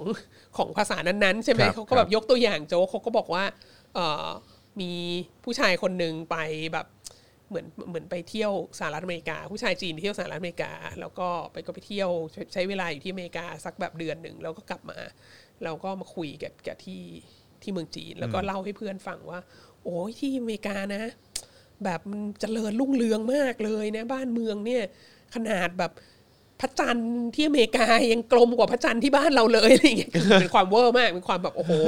ลุกอัพถูมากว่าอเมริกาเนี่ยเจริญสุดๆสุดๆแล้ว แล้วผู้คนเขาก็แบบมีการศึกษาดีมาก ครับ แล้วเพื่อนก็ถามว่า รู้ได้ไงว่าผู้คนมีการศึกษาดี ผู้คนมีการศึกษาดีเพราะทุกคนเนี่ยพูดภาษาอังกฤษหมดเลย อ๋ออันนี้เป็นมุก เอออัน จี นี้เป็นมุกอันนี้เป็นมุกจีน เ แต่คือคือมันมันก็บอกอะไรบางอย่างไง เออ ว่า ว่า แบบ เขาให้ความสำคัญ ว่าเขาให้ความสำคัญ ไหน ขนาดไหน ใช่ เขารู้สึกว่าถ้า ใช่ พูดภาษาอังกฤษได้เนี่ยมันคือ เออ แบบคนมีการศึกษาอย่างมาก ยกไปอีกระดับเลยนะ เอ เอ อ อ ประเทศเขาว่าคนพูดประเทศอเมริกาคนพูดภาษาอังกฤษทุกคนเล เอย อมั อะ น ไร ถึง เงี้ เจ ย ริญขนาด เอ นี้ไง อถึงเจริญขนาด นี้ ใช่ไหมแล้วก็แล้วก็คิดว่าคราวที่แล้วป่ะ ครับ ที่เราพูดที่เราพูดเรื่องพูดเรื่องซอฟต์พาวเวอร์ทอดกรอบอะ อ่าใช่ใช่ค แล้ รั ว บ บอกว่ามันก็มีความเห็นของของนักการทูตจีนเอ ครับคงรั อ่ะ บ คืคอรับ อันเป็นเป็นเขาเรียกอะไรเป็นนักวิเคราะห์เอ่อการเมืองระหว่างประเทศของของจีนเองนะครับ ที่บอกว่าแบบเอ่อนโยบายทางการทูตแบบหมาป่าเนี่ยที่ที่ประธานาธิบดีสีจิ้นผิงสนับสนุนในยุคนี้อ่ะมันมันอาจอาจจะ อาจจะควรต้องลดลดทอนลงมานิดนึง ครับ เพราะว่ามันมันทำให้ภาพลักษณ์ของจีนในในโลกเนี่ยมันดูแย่อะไรเงี้ยมันก็มีคนตั้งคำถามนี้ขึ้นมาแล้ว แล้วเขาก็บอกว่าไอ้ตัวอย่างที่เขาพูดน่ะน่าสนใจมากคือเขาบอกว่าสมัยก่อนน่ะเราคิดว่าเอ่อความสัมพันธ์ของเรากับชาติตะวันตกมันไม่ดีเพราะเราพูดภาษาอังกฤษไม่เก่ง ครับ เออสมัยก่อนเราคิดอย่างนั้น โอ้ชื่ออย่างนั้นเลยเหรอ ใช่เขาเขาใช้คำพูดนี้เลยนะแล้วเขาก็บอกว่า แต่ว่าในในสมัยนี้อะนะการทูตของเราอะพูดภาษาอังกฤษเป๊ะมากทุกคนเลย เออ แต่ว่าความสัมพันธ์ของเรากับโลกตะวันตก แย่ลง เป็นไม่ดี เออ คือ จริง ๆ แล้วมันอาจจะเป็นเรื่องทัศนคติหรือเปล่า เออ อะกำไรเงี้ยลังคิดอย่างนั้นเหมือนกัน ใช่แต่ เออ ว่าแต่ว่าการที่เขายกขึ้นมาว่า สมัยก่อนน่ะเขาคิดว่าเอ่อการทูตของจีนกับโลกตะวันตกมันไม่เวิร์กเพราะว่านักการทูตภาษาอังกฤษไม่ดีอ่ะมันก็มันก็บ่งบอกทัศนคติว่าว่าแบบผู้ปกครองจีนในยุคก่อนหน้านี้ ซึ่งก็ก่อนหน้าไม่นานนะก่อนหน้าแบบทศวรรษพันเก้าร้อยเก้าสิบสองพันอะไรเงี้ยหลังจากที่เขาเปิดประเทศแล้วอ่ะเขาก็รู้สึกว่าภาษาอังกฤษมันสำคัญมากอะไรเงี้ย ดังนั้นมันก็เลยเป็นความสงสัยว่าแบบเฮ้ยแล้วแล้วนี่ยังไงแล้วอยู่ดีจะแบบห้ามให้เด็กเรียน มาควบคุมเนอะ เออมาควบคุมไม่ต้องเรียนแล้วอะไรเงี้ย ก็เราก็สงสัยอยู่นิดนึงเราก็แบบว่า เดี๋ยวเดี๋ยวขอ เดี๋ยวขอไปตามข่าวก่อนนะ อะไรเงี้ยก็ก็วน ส่ง ดู มาตอนตีสาม เออวนดูแบบว่าเว็บโน้นเว็บนี้อะไรต่างๆ นานานะก็ก็รวบรวมข้อมูลประมาณหนึ่ง แล้วก็เราก็เลยจับใจความได้ว่า อ๋อ มันเป็นอย่างนี้ คือเขาอะไม่ได้ คือกฎที่รัฐบาลออกมาใหม่เนี่ย มันไม่ได้มุ่งที่จะที่จะต่อต้านการเรียนการสอนภาษาอังกฤษในระบบหรอก อืม ถึงแม้ว่ามันจะมีมันจะมีเสียงของพวกแบบผู้แทนที่ชาตินิยมมากๆอะไรเงี้ยที่ชาตินิยมจัดมากที่บอกว่าแบบเนี่ย ไม่ต้องเรียนภาษาอังกฤษแล้วเรียนภาษาจีนอะไรเงี้ยแบบภาษาอังกฤษไม่จำเป็นกับโลกนี้แล้ว เพราะว่าจีนจะ ของโลก ยิ่งใหญ่ที่สุดในโลกแล้ว ดังนั้นเราเรียนแต่ภาษาจีนก็พอเราไม่ต้อง มี เสี แต่ ย ค เวน ลา เข้าหาเราสิ เราไม่ต้องเสียเวลาเรียนภาษาอังกฤษให้มันเยอะขนาดนั้น เออ อะไรเงี้ย เออ เออ มันมีเสียงอย่างนั้นเหมือนกัน อ่าฮะ แต่ว่านโยบายที่ออกมาโดยรัฐบาลเนี่ย มันไม่ได้ประสาทแดกขนาดนั้น คือสิ่งที่เขาทำเนี่ยก็คือว่าเขาบอกว่าซึ่งจริงคล้ายกับประเทศไทยมากอะ ใช่ผมก็รู้สึกว่า เให้อื่นไกลเป็นพี่น้องกัน เออจริง คุ้นๆนะ คือ คือเขาบอกว่านักเรียนจีนเนี่ย มีชั่วโมงเรียนเยอะเกินไป อืม มีชั่วโมงเรียนเยอะเกินไป แล้วก็แล้วก็ในความชั่วโมงเรียนเยอะเนี่ยมันก็ไม่ใช่ว่าจะมีความสามารถทางวิชาการที่สูงกว่าเอ่อชาติตะวันตกหลาย ๆ ชาติที่มีชั่วโมงเรียนน้อยกว่า ครับ ดังนั้นก็ก็จริง ๆ แล้วทางออกอ่ะจะไม่ใช่บังคับให้เรียนเยอะ ๆ แต่ไม่มีคุณภาพ ก็ลดทอนชั่วโมงเรียนลงหน่อยหนึ่งเพื่อให้แบบเด็กไม่เครียดมาก แล้วก็อาจจะเรียนรู้ได้ดีขึ้นอะไรเงี้ย ดังนั้นก็มีนโยบายมาว่าจะลดทอนชั่วโมงเรียน แล้ววิชาที่ถูกลดทอนก็คือวิชาที่มีชั่วโมงเรียนเยอะที่สุด อันได้แก่ภาษาจีน คณิตศาสตร์และภาษาอังกฤษ อ่า เออสามวิชาเนี้ยลดชั่วโมงเรียน อ่าฮะ ในในในระบบการศึกษาปกติ ครับ แล้วก็เพิ่มแบบพวกนอก กิจกรรม กิจกรรมนอกนอกหลักสูตรอะไรมากขึ้นอะไรเงี้ย ครั เอ่ บ อการกีฬาหรือแบบกิจกรรมเพื่อสุขภาวะที่ดีอะไรเงี้ยเพิ่มให้มากขึ้น ครับ เอ่อแล้วก็อาจจะเพิ่มวิชาพวกแบบสังคมศึกษาหรืออะไรหรือวิทยาศาสตร์อะไรที่แบบจะทำให้เด็กมีความรู้กว้างขวางออกไปอะ ค ไร รับ เงี้ย ครับ เอ่อก็เป็นเช่นนั้นนะฮะแต่ว่าในขณะเดียวกันก็มีอีกนโยบายหนึ่งมาที่ที่มาคู่กันกับอันเนี้ยคือการควบคุมติวเตอร์ ควบคุมโรงเรียนเรียนพิเศษ ครับ ซึ่งไอการควบคุมติวเตอร์กับโรงเรียนเรียนพิเศษเนี่ยเราเข้าใจว่ามันเป็นลอจิกเดียวกับการควบคุมซุปตา การควบคุมเกมออนไลน์ การควบคุมซีรีส์ ครับ ออนไลน์ต่าง ครับ ๆ ก็คือว่า โรงเรียนเรียนพิเศษเนี่ย มันเป็นที่หนึ่งที่มีอิทธิพลสูงมากกับวัยรุ่น เพราะเด็กก็คงใช้เวลาที่นั่นเยอะเหมือนกันนะ ใช่แล้วก็แล้วเด็กก็จ่าเราก็เรานึกออกเลยแบบนึกถึงสมัยวัยหวาน ครับ เอ่อมัธยมเนี่ยคือเพื่อนเราอะไรจำนวนมากเนี่ย ก็มีความในเมืองไทยก็คล้ายกันนะ คือเอนติดเนี่ย เข้ามหาวิทยาลัยได้เนี่ย รู้สึกเป็นหนี้บุญคุณโรงเรียนเรียนพิเศษ โรงเรียนสอนพิเศษ มากกว่า เออใช่ ครูที่โรงเรียน ด้วยซ้ำ อะไรเงี้ย ฮะ ใช่ เออ แล้วแบบ ใช่ โอ้โห ยุคเรานี่ที่มันยังสอบเอ็นอยู่เนี่ยนะซึ่งแสดงว่าอายุประมาณหนึ่งแล้ว เนี่ยเอ่อ ต้องไปเรียนถึงแบบสามทุ่มอ่ะ คือเลิกเรียนเลิกเรียนสี่โมงใช่ไหม ก็ต้องวิ่งไปให้ถึงที่ที่สยามเรียนพิเศษตอนเริ่มเรียนตอนห้าโมงใช่ไหม แล้วก็ห้าโมงถึงสามทุ่มอ่ะ เออห้าโมงถึงทุ่มหนึ่งแล้วก็พักเบรกแล้วก็ โอ้โห แล้วก็ สี่ชั่ ทุ่ ว ม โง ถึงสามทุ่มเอ ครั อบ ผม สองสองวิชา เออ ตอนเย็น ครับผม แล้วก็คือคือเป็นอย่างเงี้ยเพื่อเตรียมเพื่อเตรียมเอ็นน่ะดังนั้นแล้วเราก็มีความรู้สึกว่าถ้าเราไม่เรียนพิเศษเราก็จะสู้คนอื่นไม่ได้อะไรเงี้ยมัน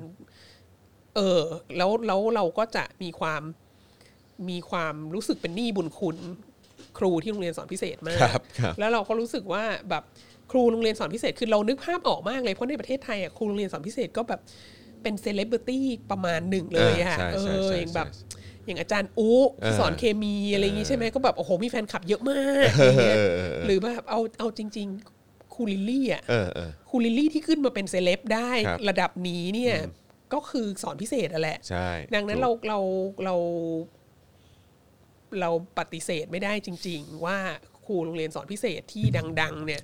มีอิทธิพลเหนือคนรุ่นใหม่ เยอะมากจริง ใช่ใช่ เอ่อที่จะที่จะชี้นำให้เขาคิดอย่างนั้นอย่างนี้อย่างโน้นอะไรเงี้ยคือ คือเราเรารู้สึกว่าของของประเทศเราตอนนี้ก็อาจจะ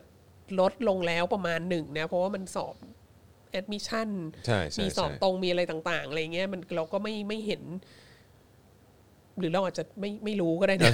คือต่อไปถ้าเผื่อว่าลูกคนลูกคุณจรเข้าสู่ วังวนอันนี้อะไรเงี้ย อย่า คุณจร เลย จะ นะ ต้อง ลูก มาอัปเดตให้ฟังว่าครูโรงเรียนเรียนพิเศษอะไรบ้างที่แบบโอ้โหเพราะสมัยเรานี่ต้องไปแบบ ไปเข้าคิวที่หน้าธนาคารเพื่อโอนเงิน เพื่อจะได้เรียนกับครูอุอะไรเงี้ย ใช่ใช่ใช่ อาจารย์อาจารย์อุใช่ไหม เออ แบบแล้วใครได้อยู่ห้องจริง ไม่ต้องอยู่ห้องวิดีโอก็แบบ อ่า ไม่งดี ใช่ ใจยิ่งกว่าเอนติดอะไรเงี้ยคือ เป็น แบบ อีกเขาเรียกว่าอะไร เป็นการโชว์สเตตัสอีกอย่างหนึ่งนะ ใช่ คือ เ เข้า คือเข้าห้องจริงของอาจารย์อู้สมัยนั้นนี่คือแบบ ตัวเป็นเป็น ใช่ ยากกว่าเอ็นติดแพทย์อะเอางี้ดีกว่า คื เห อ มือนกันนะ เหมือนกันเพราะ คือ ของ เรานึก คุณ ออก ลิลลี่ก็เคยเป็นนะ เมื่อก่อนผเออมก็เคยไปเรียน ใช่ ตอนเด็กเหมือนกัน ใช่ เออเออ ก็ ก็ ก็นั่นแหละค่ะ ของอาจารย์แบงก์ก็มีนะอาจารย์แบงก์ก็เคยใช่ไหม เคยครูสมศรีครูลิลลี่ เอ อ๋อ ครูสมศรี ครู อา ลิ จารย์ ล ปิงลี่อาจารย์ปิง อะ อะไร ไร แบบ พวก นี้ นี้ อ๋อมีครูลูกกอล์ฟด้วย นะ ครูลูกกอล์ฟเออเออใช่ใช่ใช่ เห็นไหมครูลูกกอล์ฟก็เป็นเซเลบ ใช่ ไง ครูลูกกอล์ฟ ต ก็ อ เป็น ย เซเลบไปแล้ว เออ เออ ทีนี้ ใช่ ทีนี้มัน มันก็เลยของ ของจีนเนี่ยเขาก็เลย คุม มีความรู้สึกว่าเขาต้องควบคุมพวกติวเตอร์พวกนี้นะฮะเอ่อทีนี้ ทีนี้ประเด็นก็คือว่าวิชาที่เด็กจีนต้องเรียนพิเศษมากที่สุดเนี่ยก็คือภาษาอังกฤษก็เหมือนประเทศเราอะแหละ ติวเตอร์มากที่สุดเนี่ยคือภาษาอังกฤษ ใช่ เอออที่ที่จะดังอ่ะครูลูกกอล์ฟก็ภาษาอังกฤษใช่ไหม ใช่ ครูสมศรีก็ภาษาอังกฤษอะไรเงี้ยเอ่อของจีนก็เหมือนกันก็คือติวเตอร์ที่เยอะที่สุดก็คือภาษาอังกฤษ เพราะว่าวิชาอื่นเนี่ยอาจจะแบบไม่จำเป็นมากเท่าไหร่อะไรเงี้ยแล้วก็เอ่อดังนั้นน่ะมันก็เลยแล้วแล้วแล้วยิ่งแบบกระทรวงศึกษาให้ลดชั่วโมงเรียน วิชาคณิตศาสตร์ภาษาจีนและภาษาอังกฤษเนี่ยมันก็เหมือนเรียนในชั่วโมงเรียนในในชั้นเรียนที่โรงเรียนมันก็น้อยลงแล้วอะแล้วก็ยังจะมาควบคุมว่าติวเตอร์ห้ามนั้นห้ามนี้อีกอะมันก็ทำให้แบบทำให้พ่อแม่เนี่ยรู้สึกเครียดมากว่าแบบ เด็กก็ยิ่งอ่อนวิชานี้อยู่ แล้วลู แล้ ก ว กูจะได้ไหม เอ อะไรอย่าง อ เงี้ย แล้วแบบว่าเรียนในชั้นเรียนก็ลดชั่วโมงลง แล้วออกมาเรียนกับติวเตอร์ ก็โดนครูนั่นคก็รู ก็ นี่ มีปัญหาอีกอะไรเงี้ยถามว่าเขาคุมอะไรบ้าง เขาคุมอะไรบ้าง เขาก็คุมอย่างแรกเลยคือสถาบันสอนพิเศษ ใหญ่ ๆ เนี่ย เขาจะบังคับให้ต้องไปขึ้นทะเบียนเป็นเหมือนเป็น NGO อ่ะ ครับ คือเป็นต้องเป็นไม่ได้ทำเพื่อผลกำไร เออเพราะว่าคุณทำเพื่อการศึกษาใช่ไหม เออ นี่มันเป็นเพื่อการศึกษาคุณไม่ได้ทำเพื่อผลกำไร ดังนั้นคุณต้องแบบขึ้นทะเบียนเป็น NGO แล้วก็มีการควบคุมว่าแบบว่ารายได้เท่าไหร่ต้องเสียภาษีเท่าไหร่ต้องอะไรเงี้ยเออซึ่งเอาเอาจริง ๆ ก็คือเบสิคลี่ก็คือไอ้กฎหมายที่ออกมาเนี่ย มันจะทำให้ ติวเตอร์เนี่ยไม่สามารถรวยได้เหมือนเมื่อก่อน อ่า คือเมื่อก่อนมันสามารถโอ้โหรวยมากอะไรเงี้ย อ่าฮะอ่า คุณ ฮะ รู้เลยคุณไปดูอาคารวรรณศรเนี่ย อ๋อเอออยู่แล้ว อา ครั จา บ รย์อุ๊เนี่ย เออคคือ รับ ตึ ผ ก ม ใหญ่ขนาดนั้นเนี่ย ครับผม มันมาจากเงินเรียนพิเศษล้วนน่ะ เออครับผม เออแล้วแล้วเราคิดดูว่าอยู่ดีๆ รัฐบาลฟันฉับลงมาบอกว่า คุณต้องเป็น non profit organization อะไร เรี เงี้ ย ย บร้อย ไม่ไม่ได้ทำเพื่อหาผลกำไรอ่ะ เรียบร้อย ถ้าคุณเป็นติวเตอร์เนี่ยคุณก็แบบว่า ครับผม นอนอยู่บ้านดีกว่าไหม เออ เออจะทำทำไมให้มันเหนื่อยอะไรเงี้ย ครับ ซึ่งมันก็เลยมันก็เลยนำไปสู่การปิดตัวลงของของสถาบันสอนพิเศษภาษาอังกฤษเนี่ยเยอะมาก เพราะว่าจะทำไปทำไมถ้าทำแล้วไม่ได้ไม่หวังผลกำไรอ่ะเพราะว่าเราก็หวังผลกำไรเราถึงทำไง ซึ่งพอมันเป็นอย่างเงี้ยมันไม่ใช่ว่า ในแง่หนึ่งมันไม่ใช่ว่ารัฐบาลสั่งปิดนะ แต่รัฐบาลออกกฎหมายมาที่ทำให้เขาแบบอยู่ไปเขาก็ไม่คุ้มอะไรเงี้ยเขาก็ไม่ทำดีกว่า คือโตไปมากกว่านี้ก็ไม่ได้ เอออื ม ใช่ ใช่ใช่ใช่ ก็ก็ก็นั่นแหละค่ะ มันก็เลยมันก็เลยนำมาซึ่งสถานการณ์ที่แบบพ่อแม่ก็ห่วงกังวลมากว่าแล้วมันจะเป็นยังไง ครับ อะไรเงี้ยเอ่อแล้วก็เราก็เลยมีคนสงสัยว่าอันนี้มันอยู่ที่แบบมันเป็นความพยายามที่จะแบบไม่ให้เด็กแบบไป Google เป็นภาษาอังกฤษไหมอะไรเงี้ยไม่ให้เด็กส่งเสริมไม่ให้ส่งเสริมไม่ให้ออกไปนอกประเทศ ส่งเสริมไม่ให้รับสื่อต่างประเทศ ครับ อะไรงี้ด้วยไหมอันนี้มันเป็นอีกอีกส่วนหนึ่งไหมแต่ว่าในเชิงนโยบายอะเราเราไม่เห็นสิ่งนี้นะฮะแต่ว่าเนรทีฟชาตินิยมหลาย ๆ อย่างที่ออกมาในสื่ออะอย่างเช่นที่บอกว่ามีมีผู้แทนของพรรคคอมมิวนิสต์บางคนที่บอกว่าแบบเราไม่จำเป็นต้องเรียนภาษาอังกฤษแล้ว เพราะว่าแบบภาษาอังกฤษไม่ใช่ภาษาที่สำคัญแล้วอะไรเงี้ยมันมันก็มีเนรทีฟนี้เหมือนกันนะฮะแต่ว่าเออมันมันยังไม่ได้ประจักษ์ชัดในเชิงนโยบายเอ่อแต่ทั้งหมดเนี้ยอย่างไรก็ดีทั้งหมดเนี้ยเราก็ปฏิเสธไม่ได้ว่า มันมันจะสร้างปัญหากับการแข่งขันของของทุกเซกเตอร์ เลย เพราะว่าถ้ากลับไปสู่ยุคสงครามเย็นที่หรือหรือยุคหลังสงครามเย็นใหม่ๆ ทศวรรษพันเก้าร้อยแปดสิบพันเก้าร้อยเก้าสิบเนี่ยที่แบบว่าคนจีนภาษาอังกฤษยังไม่ดีอ่ะ ครับ เออก็ก็จะไปแข่งขันในในโลกอินเตอร์เนชันแนลได้ยากขึ้น นั่นน่ะ แล้วก็ประ สิ ประกอบกับการควบคุมบริษัทเทค ควบคุมสื่อออนไลน์ต่างๆ ควบคุมซีรีส์ ควบคุมวงการบันเทิงอะไรพวกเนี้ยมันก็มันก็ทำให้บริษัทเหล่านี้อะซึ่งแทนที่จะเป็นผู้ที่สามารถขับเคลื่อนเศรษฐกิจจีนได้อะมันก็เลยกลายเป็นว่า ความมั่นคงมาก่อนความเติบโตทางเศรษฐกิจอะดังนั้นคนเหล่านี้ก็เลยต้องแบบอยู่ภายใต้การควบคุมของรัฐบาลจีน แล้วก็แล้วก็จะไปแข่งกับโลกภายนอกก็น่าจะลำบากขึ้นครับ หรือว่าจริง ๆ แล้วการที่เขามีแบบเน้นเรื่องของความมั่นคงมาก่อน หรืออะไรแบบนี้แล้วก็แบบอ่ะเน้นเที่ยวก็เที่ยวในประเทศ ภาษาอังกฤษโอเค ลดน้อยลงอะไรต่างๆ การที่จะเหมือนแบบตัดนู่นตัดนี่ตัดช่องทางอะไรเยอะแยะมากมายคือมันมันมันคือมันคงไม่ถึงขั้นนั้นนะนะครับ แต่คือผมคิดว่ามันเป็นไปได้ไหมว่าคือกำลังมองไปในแง่ของว่าการปิดประเทศให้มันมากขึ้น คือหมายความว่าคือไม่ได้ถึงขั้นปิดไปเลยหรอก แต่ว่าก็คือแบบก็ แต่ ปิด นโย ปิด บาย มา พ ก วก ขึ้น นี้ นะ นโยบายพวกนี้ ใช่ จะนำไปสู่การที่มีมีปฏิสัมพันธ์กับโลกภายนอก น้ น้ อ อย ย ล ล ง ง อย่าง ใช่ ที่บอกตั้งแต่ อ่าฮะ ไอ้กฎหมายความมั่นคงที่ออกมาใหม่แล้ว ครับ มันก็จะทำให้มันก็จะทำให้ สื่อและบริษัทต่างๆ ใคร บ จะ ริ กล้า ษัท ไปล ต่าง ง เนาะ ชาติอะไร เ ต่างๆ ก็จะก็จะอยากไปอยู่ในจีนน้อยลง ใช่ข แยงล้วก็อะ แล้วก็ในขณะเดียวกันก็ไม่ส่งเสริมให้คนจีนเนี่ยออกไปนอกประเทศ นั่นน่ะสิ ด้วย อันนี้มันก็คือมันก็คือแนวโน้มเข้าสู่การปิดประเทศเอ่ออย่างอย่างชัดเจนนะฮะแต่ก็คืออาจจะแน่นอนมันไม่ใช่แนวโน้มที่แบบไม่ได้ปิดสนิทเป็นเกาหลีเหนืออยู่ แล้ว หรอก อยู่ แต่ แล้ว ว่า แล้วก็ไอ้ BRI ก็ยังคงดำเนินต่อไปอะไรเงี้ ค ย รับ แต่ว่ามันลดสสเกลลงอย่างเห็นได้ชัด นะฮะทีนี้ก็เอ่อ โหมีข้อความส่งมาเยอะมากเลยนะครับ นะฮะเยอะมากครับ เออนะฮ ะ ขอบคุณนะครับ แต่ใจเย็นๆนะครับนะฮะบางทีเวลาเวลาเราไหลเออเขาเรียกว่าอะไรนะเออตัวเนื้อหาไปปุ๊บเนี่ยแล้วหลังจากนั้นพอเสร็จปุ๊บเนี่ยเราจะมาดูคอมเมนต์อีกทีนะครับนะฮะ ใช่ เทนเซนคุมขมับเพราะท่านหมีภูกั้นกระทั่งการแต่งตัว อ่า เออคือมันเหมือนคุมไปหมดทุกอย่างเลยนะครับ เนี่ยแล้ว แล้วพอ มี มันมีคำว่าไอ้คำว่าชาตินิยมเข้ามา ผมรู้สึกว่าเฮ้ยมันมันเป็นอะไรที่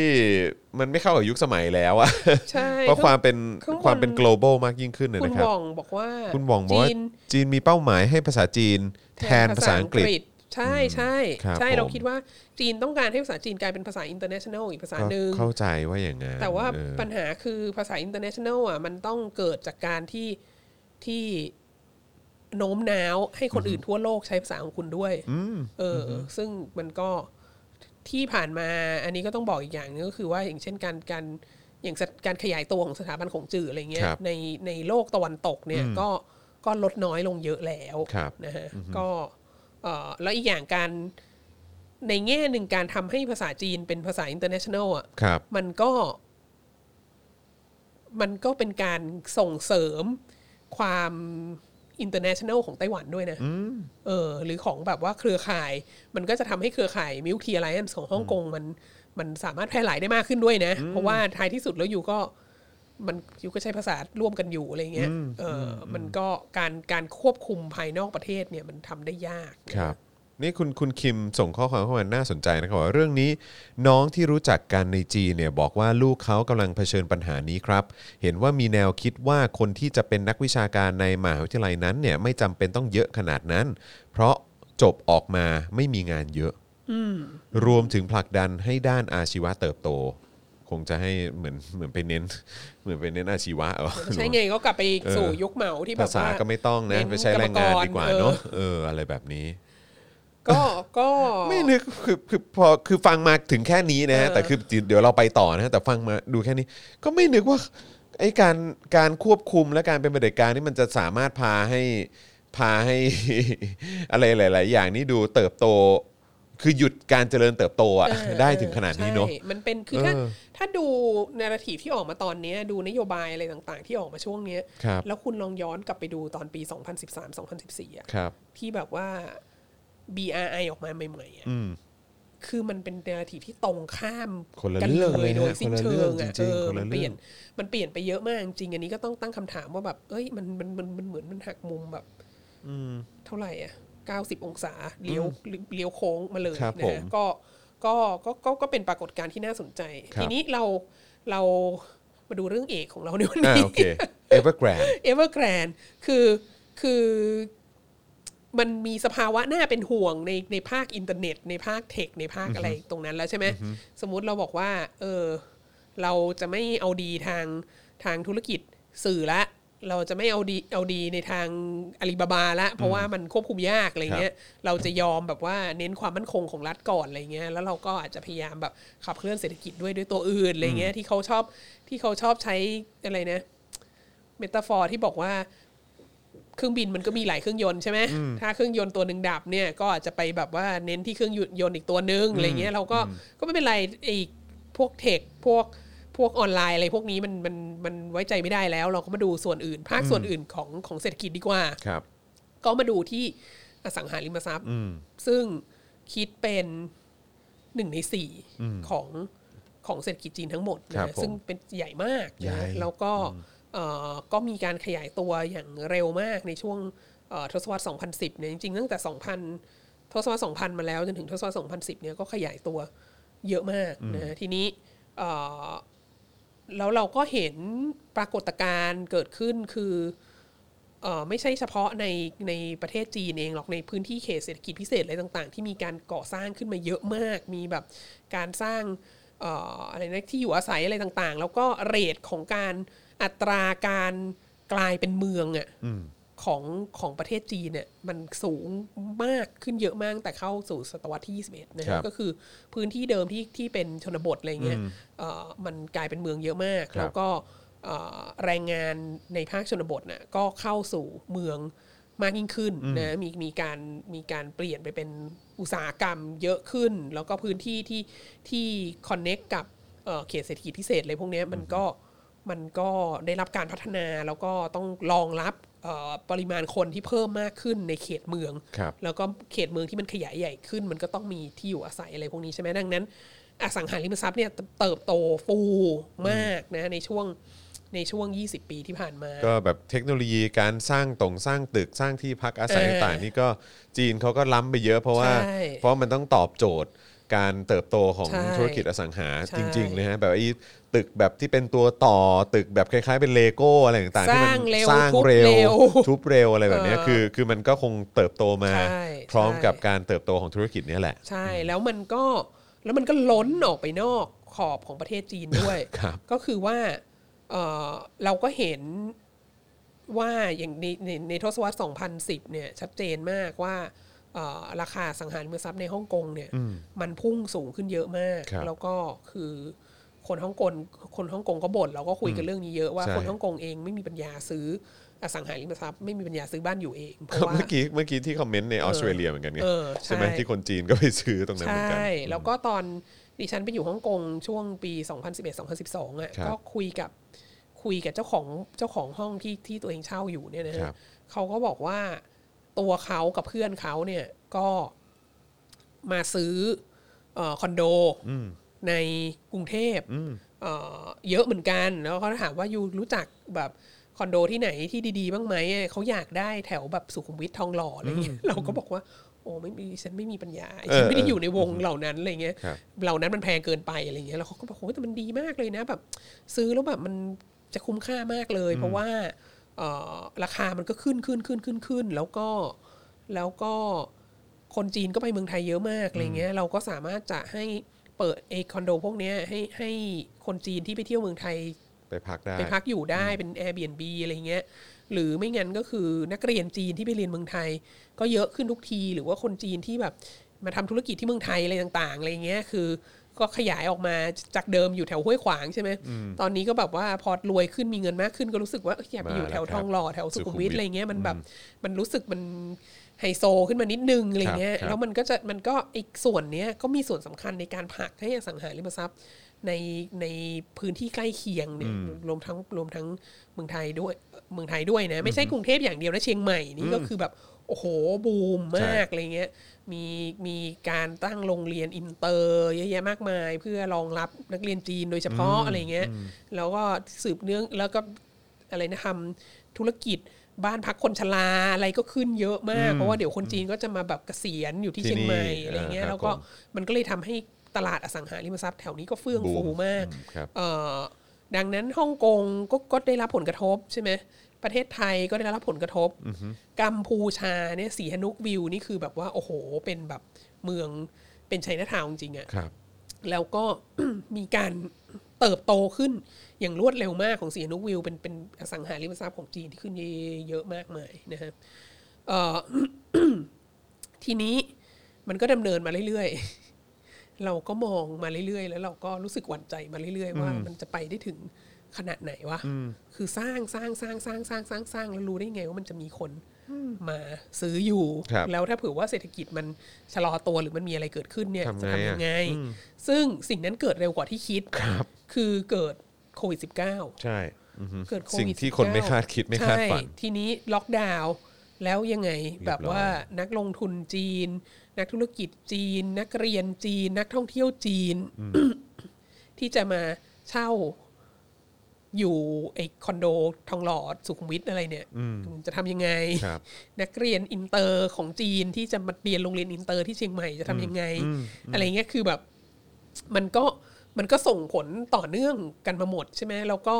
ในประเทศจีนเองเนี่ย พอเศรษฐกิจมัน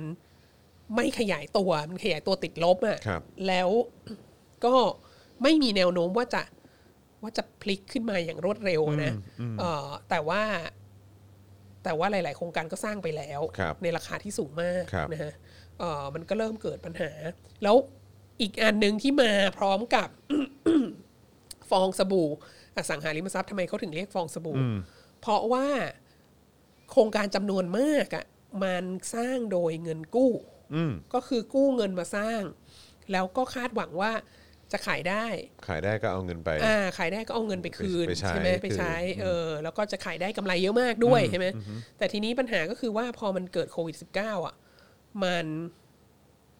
มัน มันไม่ทันเลยดิ มันขาย มันไม่ ทั ใช่ขายไม่ได้อย่าง เออ เดียวนะ อ่าฮะ มันมีโครงการที่ลงเสาเข็มไปแล้วแล้วกำลังสร้างอยู่ เรา อะ ค้างอยู่ แล้วมันค้างอยู่ไง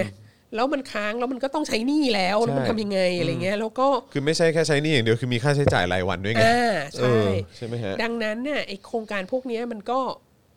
มันก็มีปัญหามากนะแล้วก็เอ่อ ดูเป็นตัวดูดเงินเหมือนกันเนี่ย ใช่ใช่แล้วก็แล้วก็ในในสภาวะที่เป็นเช่นนี้ มันก็ไม่ไม่รู้ว่าจะเอาเงินที่ไหนมาใช้หนี้แล้วแล้ววิธีการระดมเงินของเขาอ่ะก็ไม่ใช่แค่การกู้อย่างเดียวนะเขาก็มีการแบบ ระดมเงินจากตลาดเงินภายนอกด้วย ครับ อะไรเงี้ย ผม มันก็มีผู้ลงทุนต่างชาติมีอะไรต่างมีคนที่เข้ามาถือหุ้นในบริษัทในตลาดหุ้นอะไรเงี้ยแล้วแล้วมันก็มาถึงสภาวะที่ไม่ต้องพูดถึงว่าจะปันผลกำไรนะ เอาแค่จะ เอา เอา ให้ เงิน รอดดีกว่า เอาแค่จะเอาเงินที่ไหนมาสร้างไอ้สิ่งที่สร้างแล้วอ่ะให้มันเสร็จไงแล้วถ้าเผื่อว่าสร้างไม่เสร็จเนี่ย มันก็ขายไม่ได้ คนมันก็เข้ามาอยู่ไม่ได้มันก็เจเนเรตเงินไม่ได้อีก แล้วมันก็ดอกเบี้ยดอกเบี้ยดอกเบี้ยดอกเบี้ยดอกเบี้ยอะไรเงี้ยก็เริ่มมีเสียงออกมาเอ่อเมื่อไม่กี่เดือนมานี้แหละ จริง ๆที่ที่เตือนเยอะมากจริงๆก็คือเดือนเพิ่งจะเดือนสิงหานี่แหละ ที่เอเวอร์แกรนซึ่งเป็น ซึ่งเป็นบริษัทอันอสังหาริมทรัพย์อันดับสองของจีนเนี่ยเอ่อออกมาประกาศเตือนว่าปีนี้อาจจะแบบปันผลกำไรได้น้อยนะห รืออาจจะแบบปันผลกำไรไม่ได้ ก็ไม่รู้นะ สถานการณ์ไม่ค่อยดีอะไรเงี้ยเอ่อแล้วก็เราก็เห็นมาตรการของรัฐบาลออกมาในเดือนสิงหาที่พยายามจะบอกว่าแบบจัดระเบียบเรื่องการเงินของพวกบริษัทอสังหาริมทรัพย์อะไรพวกนี้อะไรเงี้ยเอ่อให้ให้ ให้มันไม่เสี่ยงมากเกินไป เพราะว่ามันมีภาวะแบบการกู้เงินที่มันไม่ที่มันไม่ปลอดภัยอะไรเงี้ยเดี๋ยวนะคะ ขออนุญาต Airplane Mode อ๋อครับผม สงสัยจะมีคนทักเข้ามาเยอะ มีคนทักเข้า ออ มาเยอะมากเลย ครับผมนะฮะเออแต่ว่าคือพอพออาจารย์วัฒนาพูดปุ๊บอะก็นึกถึงไอ้พวกคลิปที่คนกำลังส่งต่อกันเยอะ หรือว่าแบบเห็นรีทวีตกันเยอะ หรือว่าแบบมีแชร์กันใน Tik t o อกกันเยอะมาก คือคลิประเบิดตึก ใช่ใช่ คลิประเบิดตึกแบบต่างๆ ในจีนที่แบบว่าเออแบบสร้างขึ้นมาแล้วก็ขายไม่ได้ ใช่ สร้างขึ้นมาแล้วก็แบบไม่มีคนอยู่ เออ สร้างขึ้นมาเอ่อแล้วก็คือแบบเอ่อโปรเจกต์ก็ค้างคาไปต่อ เออ ไม่ได้ ใช่ อะไรเนี้ยมีแต่โครงตึกอะไรอย่างเนี้ยแล้วก็เขาก็โชว์ให้ดูว่าโอ้โหดูสิอ่ะเดี๋ยวจะระเบิดนะ แล้วก็ตูมๆตูม เออ แล้วตึกก็แบบถล่มพร้อม สิบตึก กันแบบสิบตึกพร้อมกัน ตึกละ อะไรเงี้ยเออ แปดสิบชั้น อะไรอย่างเงี้ย ล เออ ม ซึ่งเราก็แบบ หมดลย เฮ้ยมัน แล้วคือมันไม่ได้แชร์กันแบบแค่โครงการเดียวสองโครงการ ใช่ นะมัน ใช่ แชร์กันเยอะมาก ใช่ ดูมุมนี้มุมนี้มันคนละที่กันนี่หว่าอะไรเงี้ยแล้ว ปรา ก็ กฏการณ์นี้มันจะเกิดจากการ เฮ้ย ที่ เออ ถูกเทคโอเวอร์ เออ แล้วในายทุนใหม่เข้ามาแล้วแบบกูไม่ต้องการตึกแบบนี้ อ่า เอออ ครับผม แล้วก็แล้วก็คือมันมันสร้างค้างไว้หรือมันสร้างเสร็จแล้วแต่มันขายไม่ได้แล้วมัน ครับ มีปัญหาความเสื่อมของอะไรต่างๆ มันก็เอ่อในทุนใหม่ที่เข้ามาเทคโอเวอร์ก็ก็ก็ก็ต้องทุบทิ้งอะไรเงี้ย ครับผม ก็ก็ก็นอกจากจะต้องจ่ายหนี้เดิมแล้วก็ต้องก็ต้องเสียค่าทุบค่าเคลียร์พื้นที่ค่าอะไรต่างๆ แล้วก็สร้างใหม่อีกนะนั่นมันเป็น ใช่ การเทคโอเวอร์ที่ราคาแพงมาก ครับ นะฮะ ครับ เอ่อทีนี้ ทีนี้ก็ก็นี่แหละมันก็เริ่มเห็นแววของเอเวอร์แกรนมาเอเวอร์แกรนนี่ยเป็นบริษัทอสังหาริมทรัพย์อันดับสองของประเทศนะเอ่อแล้วก็ปรากฏว่ามัดเรื่องมันมาแดงอีกทีหนึ่งก็คือเมื่อวันอังคารที่ผ่านมาเนี่ย มีคนเขาเรียกหลักเขาบอกหลักร้อยนะฮะไปชุมนุมประท้วงที่ เอ่อสำนักงานใหญ่ของบริษัทเอเวอร์แกรนซึ่งอยู่ที่เซนเจิ้น ครับ แล้วก็เราจะเห็นภาพข่าวเนี่ยก็คือว่าต้องมีแบบคอฟอมา มาควบคุมสถานการณ์อะไรเงี้ยเพราะว่าคนก็มาประท้วงเพราะว่าคนก็กลัวว่าหุ้นที่ซื้อไปหรืออะไรหรือแบบเงินที่ลงทุนไปของตัวเองเนี่ย จะศูนย์ จะศูนย์นะฮะเอ่อเพราะว่าข่าวมันออกมาว่าเอเวอร์แกรนเนี่ย มีหนี้อยู่สามแสนล้านเหรียญสหรัฐเออสามแสนล้าน300 billion นะ billion คือพันล้านใช่ไหมสามร้อยพันล้านก็คือสามแสนล้านเนาะแล้วก็สถานการณ์มันคือ สินทรัพย์ที่มีอยู่เนี่ย มันไม่สามารถเพิ่มจำนวนขึ้นได้ เพราะว่าของเดิมก็ขายไม่ออก แล้วก็ไอ้ของที่สร้างยังไม่เสร็จก็อย่างที่เล่ามาเนี่ยแหละสถานการณ์เนี้ยมันก็มองไม่ออกว่าจะเอาเงินไปใช้หนี้เอ่อเขาได้ยังไง แล้วก็ผู้ถือหุ้นอะไรเงี้ยจะจะทำยังไง มันคือประมาณเท่าไหร่นะฮะ เหมือนเห็นวันก่อน 10 ล้านล้านปะสิบล้านล้านบาทปะใช่ไหมผมจำไม่ได้แต่คือแบบ สามแสนล้าน สามแสน คูณคูณสามสิบเข้าไปอ่ะ โอ้โหไม่กล้าคิดเลยฮะ ใช่ เออ ใช่ แต่ว่าก็แต่แต่เหมือนแบบคือถ้าคิดเป็นเงินไทยอ่ะก็เป็นเป็นล้านล้านบาทอ่ะ คือมีจำนวนศูนย์มากกว่าที่ดิฉันจะแบบว่า ใช่ใช่ สา ใช่ มารถคิดได้ พ นะ ยายามพยายามจะหาข้อมูลอยู่นะฮะ แต่ว่าเออถ้าเออนี่ใช่ไหม เออ นี่ไงปมหนี่อันนี้ เท่าไหร่นะเดี๋ยวกันนะเขาเขาไม่ได้บอกใช่ไหมฮะอ๋อไม่ใช่อันนี้ไม่ได้บอก เออก็อยากเห็นเหมือนกันว่ามันตัวเลขเท่าไหร่ ไม่ แต่ คูณ แต่ คือ จำ จะจะจะคูณในโทรศัพท์ก็รู้สึกว่า คือ ศูนย์มันจะ คง ไม่พอ คงจะต้องเป็น อะไร แน เงี้ยว นอนนะฮะ เออ ครับ ผม 1.97 ล้า ล้าน น ล้า ล้านน ห ห ย ย วน วนหรือประมาณ 10 ล้านล้านบาท โอ้โห คุณจรคิดเลขเร็วเก่งมา ค ก รับผม ขนาดไม่ได้โกง ไม่คือ เลยเนี่ย ไม่ไม่ไม่ ไม่ใช่ ไม่ใช่ อย่าให้เครดิตผมขนาดนั้นคือผมไปเห็นข่าวแหละ อ่าเห็นข่าวภาษา ใช่ ไทย ใช่แล้ว ใช่ไหม ผมแบบโหสิบล้านล้านนี่มันไม่ใช่ เออเออ มันไม่ใช่น้อยๆเลยนะ แล้วนี่คือเป็นบริษัทเอกชนเนาะ ใช่ เออ ทีนี้ นะครับ มันก็มีทางออก มันก็มีทางออกอยู่สามทาง ครับ ที่ไปอ่านมาแล้วนะฮะ ทางออกสามทางนี่คืออะไรบ้าง มีใช่ไหมมีทางออกใช่ไหม มันเป็นไม่มันมีมันมีแต่คุณจะชอบหรือเปล่า ครับผม อย่างแรกคือล้มละลาย เออครับผม โอ้โห ล้มละลายนี่ บายบายจ้ะ ระ ทุก เน คน ระนาดล้มละลายนี่จะนำไปสู่การฟองสบู่แตก ใช่ ของ see อ you สัง next หา life เลยฮะ ริมทรัพย์จีน ครับ อย่างอย่างชัดเจนมาก แล้ควรับ มันต้องใช่ see you next life ใช่ จริงๆ เจอกันชาติหน้าตอน แล้ว บ่ายๆของ มาถึง จริฮะ แล้วมันจะแรงมาถึงเอเชียตะวันออกเฉียงใต้ด้ อ๋ ว อย แน่นอน มั ครับ แรง ผม มาถึงเมืองไทยแรงไปถึง เออ กัมพูชาถึง ไออันเนี้ย ฮ่งกง ที่เรียกว่า ฮ่องง เป็นเป็นเป็นซึนามิอ่ะ ใช่ มาแน่ ใช่ ฮะ ใช่ อืมครับผม ซึ่งก็ก็ก็คงไม่ไม่มีใครอยากให้เกิดขึ้น ครับผม นะเพราะมันจะกระเทือนมาก ต้องมองแง่ดีไหมฮะมันไม่เกิดหรอกมั้ง เออ สองมีทางเลือกที่สอง โอเค ซึ่งซึ่งก็จะเป็นทางเลือกที่ดีที่สุด แต่ เออ ว่ามันก็คงไม่เกิด คือรัฐบาลมาอุ้ม เอ่อ รัฐบาลจีนมาอุ้ม อืม เออแต่ว่าเขาก็ค่อนข้างมั่นใจว่ารัฐบาลจีนจะไม่มาอุ้มแน่นอน อืม เพราะเหตุว่าหนึ่งมันก็จะดูไม่ดีแล้วไง มันก็เหมือนแบบรัฐบาลมาช่วยให้คนพวกนี้ลบบนฟูกอะไรเงี้ยแล้วมันก็กลายเป็นภาระหนี้สาธารณะอะไรต่างๆเอ่อแล้วสองก็คือว่ารัฐบาลจีนเนี่ยอุ้มหนี้เสียจากโครงการของ BRI อะเยอะมากแล้ว อยู่แล้ว เอออ ม ที่เราเคยคุยกันว่าแบบไอ้ไปสร้างท่าเรือที่ที่ศรีลังกาอะไรเงี้ยโครงการในปากีสถานอะไรต่างๆเนี่ยแล้วก็ในแอฟริกาในยจำนวนมากซึ่ง บรึมนะฮะ เอ่อมันมีหนี้เสียเกิดขึ้นเยอะมาก แล้วการที่อย่างที่บอกอะว่า จริง ๆ แล้วรัฐบาลจีนไม่ได้อยากให้มีเด t แทร p ใน BRI นะ คือรัฐบาลจีนไม่อยากจะต้องแบกรับภาระหนี้เสียของ BRI ที่ทำให้รัฐบาลจีนได้เป็นเจ้าของท่าเรืออที่ศรีลังกาไป 99 ปีหรืออะไรเงี้ยคือแบบรัฐบาลจีนอยากให้แบบท่าเรือที่ศรีลังกามันเจเนเรตเงินน่ะ ทำ อยากให้ เงินมากกว่า ประสบความสำเร็จแล้วแล้วทำเงินแล้วสามารถดึงเงินเข้ามาที่จีนอะไรเงี้ยแล้วจีนก็ไม่ต้องไปรับภาระหนี้เสียแต่ว่าสิ่งที่เกิดขึ้นคือไอ้สภาวะกับดักหนี้เนี่ยที่มันเกิดขึ้นในหลาย ๆ ประเทศที่อยู่ใน BRI เนี่ยมันทำให้รัฐบาลจีนเนี่ยต้องรับภาระตรงเนี้ยเยอะแล้ว แล้วก็ทำให้ประธานาธิบดีสีจิ้นผิงเองก็ต้องออกมาพูดเมื่อเมื่อตอนต้นปีนี้ว่า ว่าปัญหาใหญ่ที่สุดของ BRI คือปัญหาการคอร์รัปชัน อ่าใช่ นะซึ่งซึ่งมันมันสร้างความเสียหายทางเศรษฐกิจให้กับรัฐบาลจีนมาก ดังนั้นเนี่ยแนวโน้มที่รัฐบาลจีนจะมาอุ้มเอเวอร์แกรนเนี่ย น่าจะ ยาย าก ก เพราะว่าที่เป็นอยู่รัฐบาลจีนก็ ก็หนักแล้ว หน้าเขียวหน้าเหลืองอยู่แล้ว ครับ นะ ผม ในการในการอุ้มหนี้เสียที่เกิดมาจาก BRI เพราะ BRI มันเป็นโครงการที่ขับเคลื่อนโดยรัฐบาลจีนไง ใช่ เอ่อดังนั้นอันนี้ก็ไม่น่าจะเกิดขึ้น โอ้โหคือ 2 ข้อแรกก็ดูไม่น่าไหว คือแล้ถ้าว เทียบกันระหว่างล้มละลายกับรัฐบาลจีนมาอุ้มเนี่ยล้มละลายเป็นไปได้มากกว่า ว้าแล้วก็ เอ่อ คือใครจะเจ๊ง ใครจะพังก็ไปรับไปรับผิดชอบกันเอง ใช่แล้วเอ่อ ตัวใครตัวมันน่ะ ทางเลือกที่สามคือ ดีหน่อยไหม ทางเลือกที่สามเนี่ยน่าจะเป็นทางเลือกที่เป็นไปได้มากที่สุด อือฮะ แต่ว่าจะสำเร็จหรือเปล่าก็ไม่รู้ก็คือว่าเป็นการแปรรูปเอ่อ ให้กลายเป็นรับวิสาหกิจเหรอ ไม่ไม่ ก็ไม่ได้นะ คือคือ เออคง คือ เป็นไปไม่เหมือน ได้ ปรั อยู่ บ แล้ว โครงสร้าง อ๋อปรับ การดำเนิน โครงส กา ร้าง ร อ๋อ แล้วก็ปรับโครงสร้างหนี้อะไรเงี้ย อ๋อ คือฟังดูคล้ายๆ กับที่เขาพยายามจะบอกว่าการบินไทยจะทำอ่ะ อ๋อ เออ แล้วสำหรับเราเราคือ พอบอกว่าเหมือนเหมือน พอเหมือนการบินไทยปุ๊บ นี่ เราก็ เราก็โอ้ไม่ค่อยเชื่อแล้วใช่ไหมเออ เราก็โอ้ ครับผมขายตึกเหรอ่ะ พอการบินไทยแล้วก็ ขายตึกเหรอครับ ขอขอกองทุน อ่า นิภัยของวาสนาหน่อย ใช่ครับนะฮะเติมพลังเข้ามา เออ ในบัญชีกสิกรไทยได้นะครับ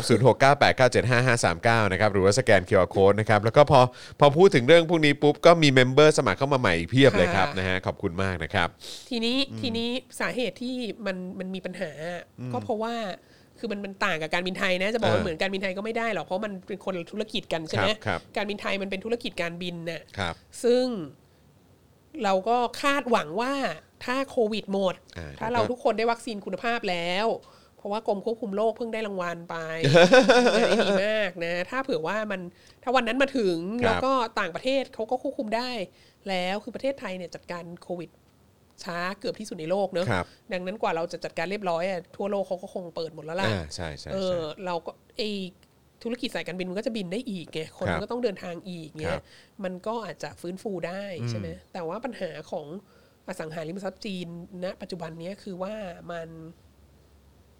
มันมีแนวโน้มว่ามันจะซบเซาไปอีกหลายปี อื อะ มอืม แล้วคือเอาจริงๆเอเวอร์แกรนนี่เป็นแบบยอดภูเขาน้ำแข็งนะ อืม เป็นสิ่งที่ออกมาให้เราเห็นแล้วนะ เพราะมันอยู่ในเซนเจอร์และอะไรแล้วเป็นข่าวและมีคนไปประท้วงแล้วเราเลยเห็นนะ แต่จริง ๆ แล้วอ่ะมันมันมันมีบริษัทอื่น ๆ ที่เล็กกว่านี้อะ อืม อีกเยอะแยะมากมายที่มันก็ประกอบการในลักษณะเดียวกันก็คือกู้มา แล้วก็เก็งกำไรแล้วก็รอขายอะ่ะแล้วก็คือมันเป็นฟองสบู่ขึ้นมาแล้วอะ่ะ แล้วอันนี้มันมันแค่ข้างบนสุดอ่ะซึ่งโอเคบริษัทเล็กๆอะ่ะถ้าปล่อยล้มละลายไปอะ่ะมันก็ยังอาจจะไม่ไม่พังทั้งระบบใช่ไหมแต่ว่าแน่นอนที่สุดอะ่ะก็คือว่า บวกกับการที่บริษัทอันดับสอง เออ มัน เออ จะต้องปรับโครงสร้างเนี่ย เสี่ยงกับการปรับโครงสร้างหรือล้มละลายเนี่ย ใช่ เออ คือ คือมันก็จะพังพินาศกัน ดั ทั้ งนั้นตลาดอ ทั้ สัง ธุ หา จ ริมทรัพย์อ่ะของจีนเนี่ยมันก็จะซบ อืม ไปอีกยาว ครับผม ไปอีกหลายปีอ่ะ อืม ดังนั้นเขาก็บอกว่าคนที่จะมาในทุนที่จะมาเทคโอเวอร์ไอไอเอเวอร์แกรนเนี่ย ต้องแบบเงินเย็นเจี๊ยบเลยนะ อืม ต้องรอรอไปเลยนะ อืม รอไปเก็บไว้แบบเก็บไว้เกษียณน่ะ อืม เออ คืออีกหลายปีอะกว่าจะคืนทุนน่ะ อืม คือว่าต้องลงทุนเยอะมาก แล้วก็ต้องอีกหลายปีมากถึงจะคืนทุน เพราะว่าตลาดอสังหาริมทรัพย์มันไม่ มันไม่มีแนวโน้มว่ามันจะกระเตื้องขึ้นเลย ครับ นะฮะแล้วก็ดังนั้นเนี่ยมันก็จะหาคนมาซื้อย าก ยากนะฮะแล้วก็คนที่มาซื้ออ่ะในแง่หนึ่งบริษัทที่ใหญ่ขนาดนี้อะที่มีผลต่อความมั่นคงทางเศรษฐกิจของจีนมากขนาดนี้อะมันก็ต้องไม่ใช่แค่ขายให้ใครก็ได้นึกออกไหมแล้วก็ แล้วก็เมื่อเมื่อขายไปแล้วก็ไม่ใช่ว่าจะทำให้เศรษฐกิจดีขึ้นทันที แล้วก็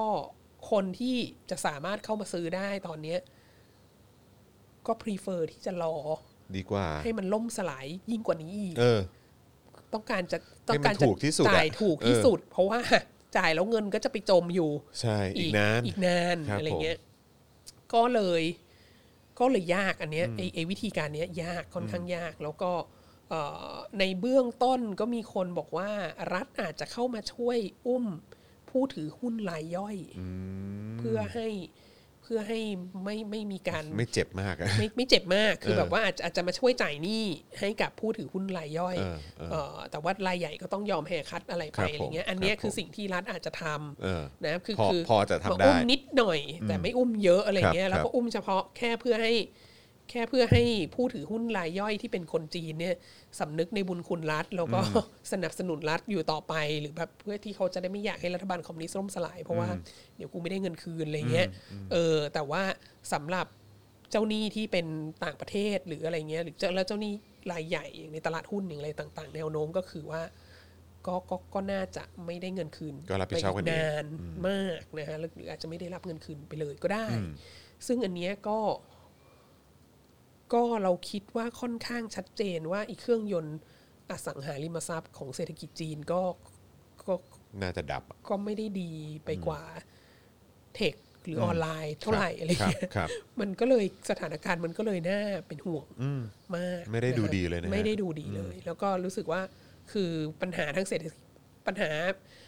ปัญหาความมั่นคงที่จะเกิดจากคนที่คนที่เสียเงินไปกับการล่มสลายของเอเวอร์แกรนในประเทศจีนเนี่ย เราคิดว่ามันเรื่องใหญ่กว่า มันเรื่องใหญ่กว่าพันธมิตรชานมอะเอางี้ดีกว่าคือเราก็รักพันธมิตรชานมมากนะเราก็รู้สึกเราก็อยากจะเชียร์เอ่อประชาธิปไตยในฮ่องกงและอะไรต่างๆ มาก แต่ว่า เราคิดว่าพันธมิตรชานม และการประท้วงที่ฮ่องกงเป็นเรื่องใหญ่แล้วเมื่อปี 2019เนี่ยพอมีโควิด19เข้ามาเราคนพบว่าโควิด19เนี่ยแรงกว่าอีก นะใช่ครับ แต่ว่าพอมาเจอเอเวอร์แกรนเนี่ย เราก็คิดว่าจริง ๆ แล้วปัญหาเศรษฐกิจที่มันจะเกิดขึ้น จากการที่เศรษฐกิจซบเซายาวนานเนี่ยนะ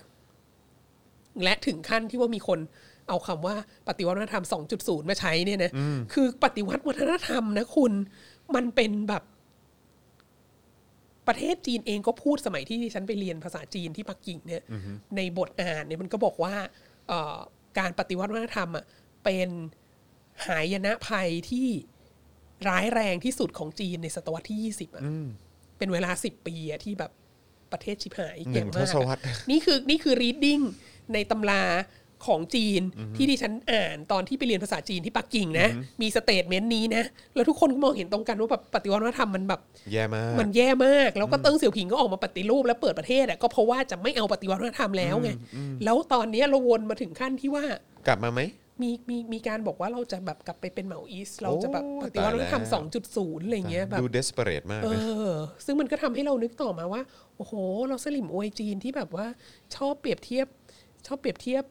คนรุ่นใหม่ที่ออกไปประท้วงเรียกร้องประชาธิปไตยว่าเป็นเรดการ์ดอะไร เอ เงี้ อย ครับผม ต่อไปเขาจะเปรียบเทียบกับอะไรอ่ะ อุ๊ย เพราะว่าตอนนี้แบบสีจิ้นผิงก็จะกลับไปเอาปฏิวัติธรรมสองจุดศูนย์แล้วนะ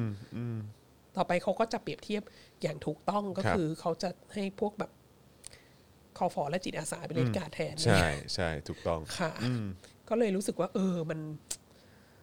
มันมันมันน่ากลัวมากจริง แล้วก็เนี่ยแหละค่ะเรียนก็บอกแล้วว่าภัยความมั่นคงที่สุดเนี่ยมันก็มาจากแผ่นดินใหญ่นั่นแหละ ซึ่งอันนี้เราพูดได้ไหมครับว่าอย่างรัฐบาลไทยเนี่ย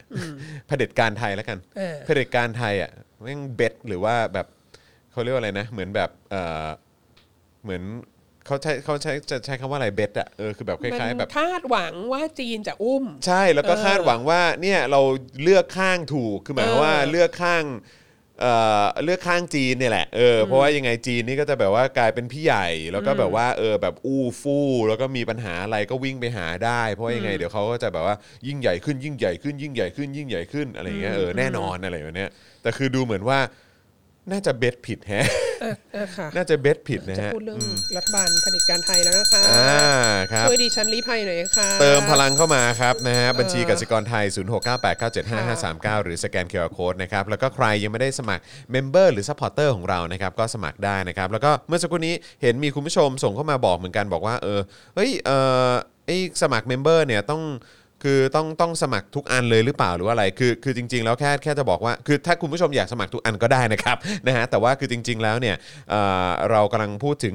15,000ซัพพอร์เตอร์กับทุก ๆ รายการในเครือของ Spoke Dark TV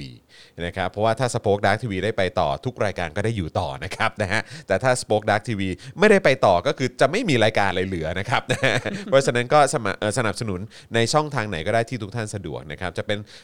แฟนเพจหรือว่าช anel ของ Spoke Dark TV ก็ได้ หรือว่าแฟนเพจหรือช anel ของ Daily Topics ก็ได้นะครับนะฮะแฟนเพจของเอ่อหรือช anel ของเจอข่าวตื้นก็ได้นะครับหรือว่าอย่างอย่างที่หลายท่านทำก็ได้ครับนะฮะสมัครทุกทุกช่องทางเลยก็ได้ครับ นะฮะเรานับรวมหมดเลยเป็น 15,000ซัพพอร์เตอร์นะครับ ขอบพระคุณค่ะ นะฮะยังไงฝากด้วยละกันนะครับนะฮะ เออมาที่คุณจรคอมเมนต์เมื่อกี้อ่ะ ครับ เราอ่ะไม่อยากจะพูดว่ารัฐบาล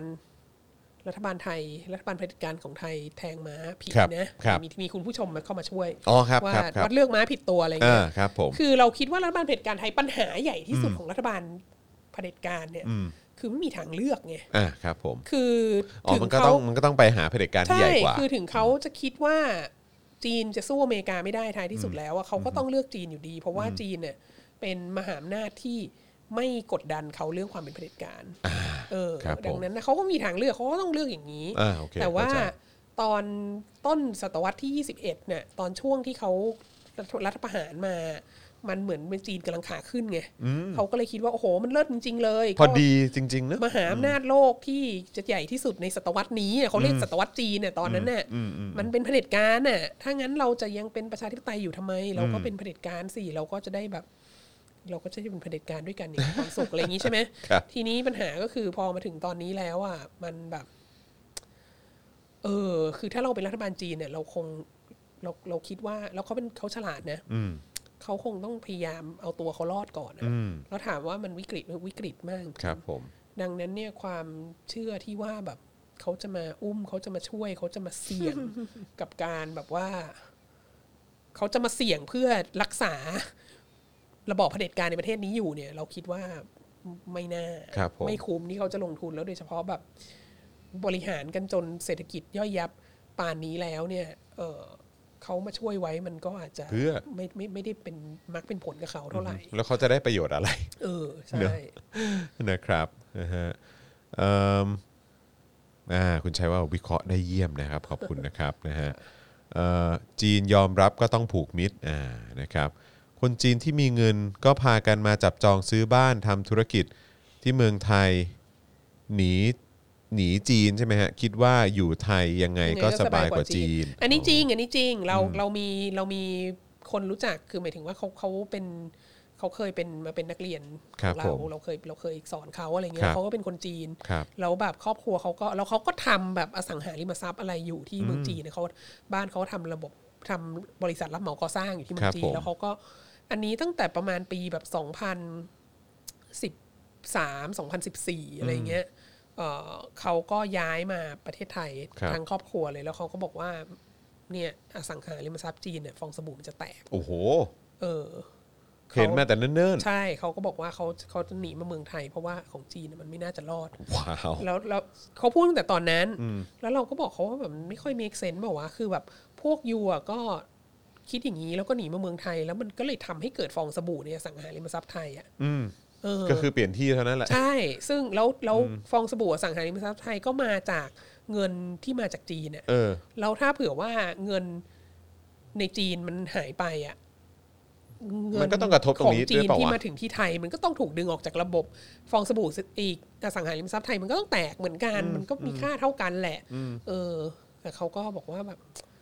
ไม่หรอกประเทศไทยแบบ ยังดูดีกว่าอะไรฮะ ประเทศไทยเขาบอกว่าประเทศไทยมีประชาธิปไตย โอ้โห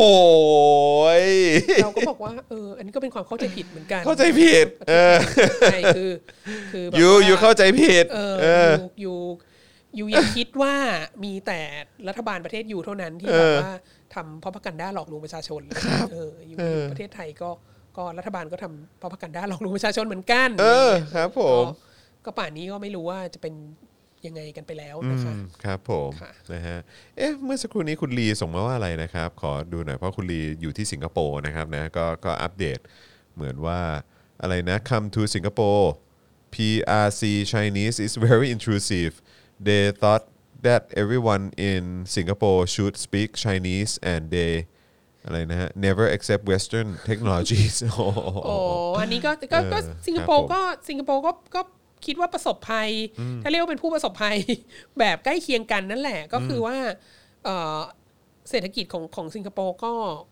ก็ได้รับความฟูมากจากจากความ จาก ฟู ทุนจี ขอน งทุนจีนในช่วงทศวรรษ 2000 ครับผม นะแล้วก็2 0 1 0 เหมือนกันซึ่ ครับงอันนี้ก็อันนี้ก็น่าเป็นห่วงเหมือนกัน ถ้าเผื่อว่าฟองสบู่จีนแตกเนี่ยก็ก็ก็สิงคโปร์ก็คงคงจะเอ่อเจ็บไม่น้อยเหมือนกันนะคะ แต่ว่าสิงคโปร์เขาก็เขาเขาก็มีตังค์พื้นฐานมากกว่าเราอะนะคิดว่า ครับผม เอ่อแล้วเขาก็มีอุตสาหกรรมที่สำคัญของเขาแล้วเขา ครั ก็ บ เป็นเมืองท่าและอะไรต่างๆอะเขาเขายังเขาเขาน่าจะ เขายังอยู่ได้ เขายังน่าจะไปรอด เเขาน่าจะ มากกว่าเรายั ยัง survive นะครับเอ่อประเทศไทยเป็นประชาธิปไตยมุกนี้ฮานะครับ คุณอัครเดชบอก ใช่ ใช่ ดิฉันก็ ใช่ใช่ คือดิฉันก็ไม่ค่อยไม่ค่อยเข้าใจตรกกะของเขาในหลาย ๆ เรื่องอ่ะ ครับ แแ ผม ลูกศิษย์คนเนี้ยนะฮะแต่ก็เรียนจบไปแล้วก็ดีใจนะฮะ นะฮะคุณวินนี่โจนบอกว่า พี่สาวผมอยู่ออสเตรเลียบอกว่าคนจีนเนี่ยอพยพไปเพียบเลยนะครับ จนหมอตามโรงพยาบาลมีแต่จีนกับอินเดียอยู่แล้ว อ๋อครับผมนะฮะ ใช่แล้วมันก็มีธุรกิจเอาเอางี้เลยตั้งแต่แบบเอ่อดิฉันก็ทำทำวิจัยเรื่องเรื่องพระราชนิพนธ์บันทึกการเดินทางและพระราชนิพนธ์แปลของสมเด็จพระเทพนะฮะก็ก็มีพระราชนิพนธ์แปลที่ออกมาตั้งแต่ปีประมาณ2014 อะไรเงี้ย ครับครับ เออแล้วก็เป็นเรื่องสั้นเรื่องหนึ่งชื่อเรื่องอะไรนะ สาวน้อยเสี่ยวหยูซึ่งเป็นเรื่องแบบว่า ก็เป็นเป็นเรื่องสั้นจีนที่ที่พระกนิษฐาธิราชแปลเนี่ย ครับ มันก็เป็นเรื่อง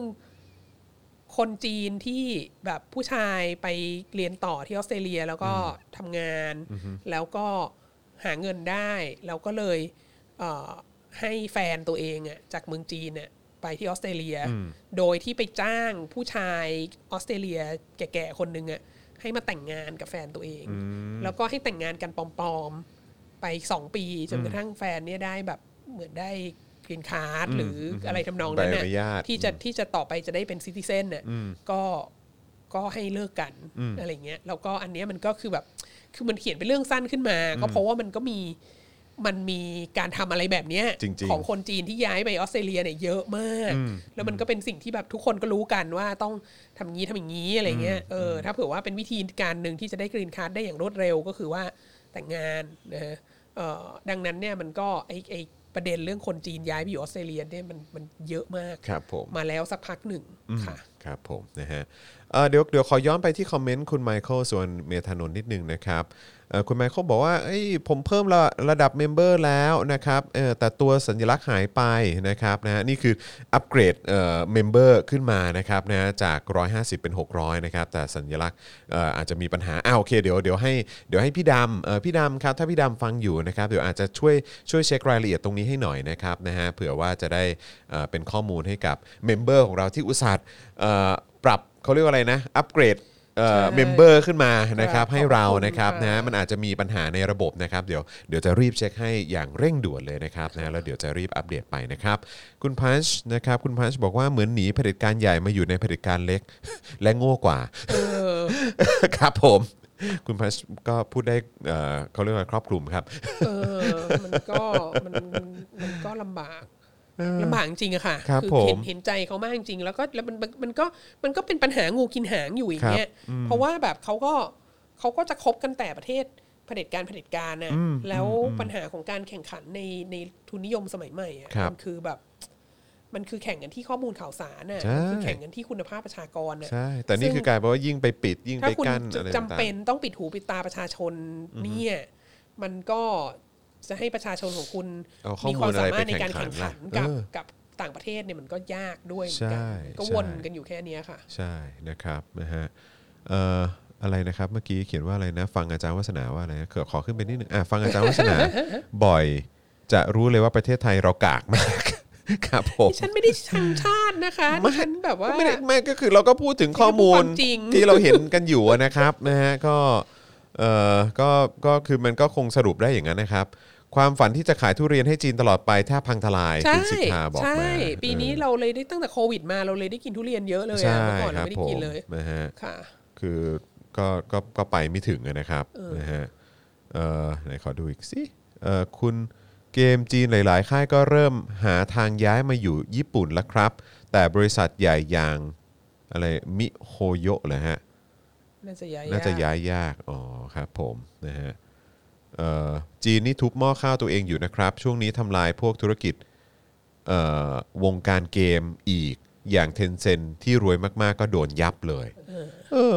เออใช่คือคุณนิกบอกว่าใช้ใช้ใช้คำว่าทุบหม้อข้าวตัวเองก็จริงนะ เพื่อความมั่นคงใช่ไหมฮะ ใช่ เพื่อความมั่นคง อันี้คือเลือก นะฮะ ความมั่นคงเหนือการเติบโตทางเศรษฐกิจ แต่ประ ใช่ เด็นคือปัญหาความมั่นคงใหญ่ที่สุดของคุณคือวิกฤตเศรษฐกิจนะ ใช่แล้วก็ ถ้าเกิดวิกฤตเศรษฐกิจเนี่ยคุณจะเอาอะไรก็เอาไม่อยู่แล้วประเทศจีนเนี่ย ใช่แล้วคุณก็อยากจะรวยขึ้นหรือว่าอยากจะมีแบบเขาเรียกว่าอะไรนะอยากทำเงินมากขึ้นอะไรต่างๆ เหล่านี้แต่คือคุณไปปิดนั่นปิดนี่คือแบบมันดูย้อนแย้งนะฮะ ค่ะ มันดูย้อนแย้งนะครับนะฮะ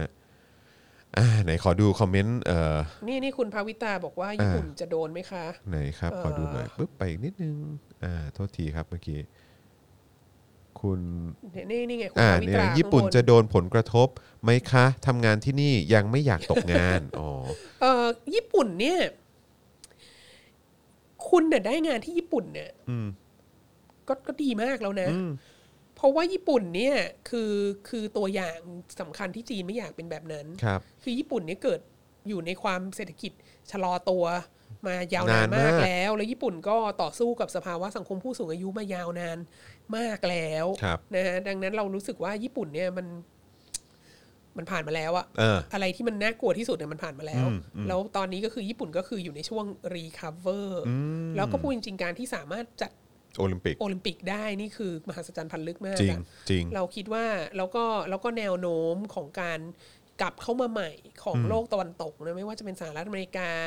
เอ่อสหภาพยุโรปเออออสเตรเลียอะไรพวกเนี้ยในในภูมิภาคนี้และในทะเลจีนใต้เนี่ย อืม เอ่อแล้วก็การสถานภาพที่สูงขึ้นของไต้หวันเนี่ยล่าสุดมีการ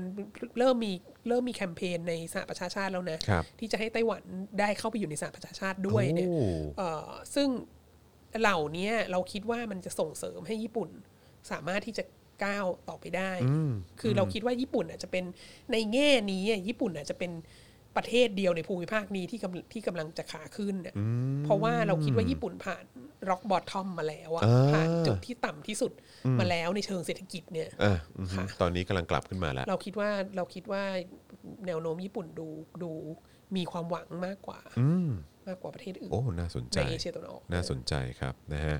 คุณศิวะบอกว่าไทยทำร้ายซอฟต์พาวเวอร์ตัวเองอย่างไม่ให้มีผีนางรำในเกมอ๋อ เออนะครับ คุณลีบอกว่า โอ้ ก็เป็น great news not only for ไต้หวันนะเนาะ ใช่ เออ ใช่ นะครับ ถูกต้อง นะฮะเอ่อคิดว่าไต้หวันจะได้เป็นประเทศไหมครับก็ตอนนี้ โอ้ย ตอนนี้เขาก็ถือว่าเขาก็เป็นอยู่ ต นะ ก็เขาก็คิดเขาก็ถือว่าเขาเป็น เออ ประเทศแล้วก็ในแง่เศรษฐกิจเนี่ย ครับ เอ่อหลาย ๆ ประเทศทั่วโลกก็ก็ทรีตเขาเหมือนเขาเป็นประเทศนะฮะ ใช่อือฮึเอออะไรฮะ คุณอนุสรณ์ว่าอาจารย์วัฒนาแกให้กินยาเม็ดสีแดงครับ อ๋อ คือแบบเมทริกแหละฮะ แบบเมทริกใช่ไหมฮะ เออครับผม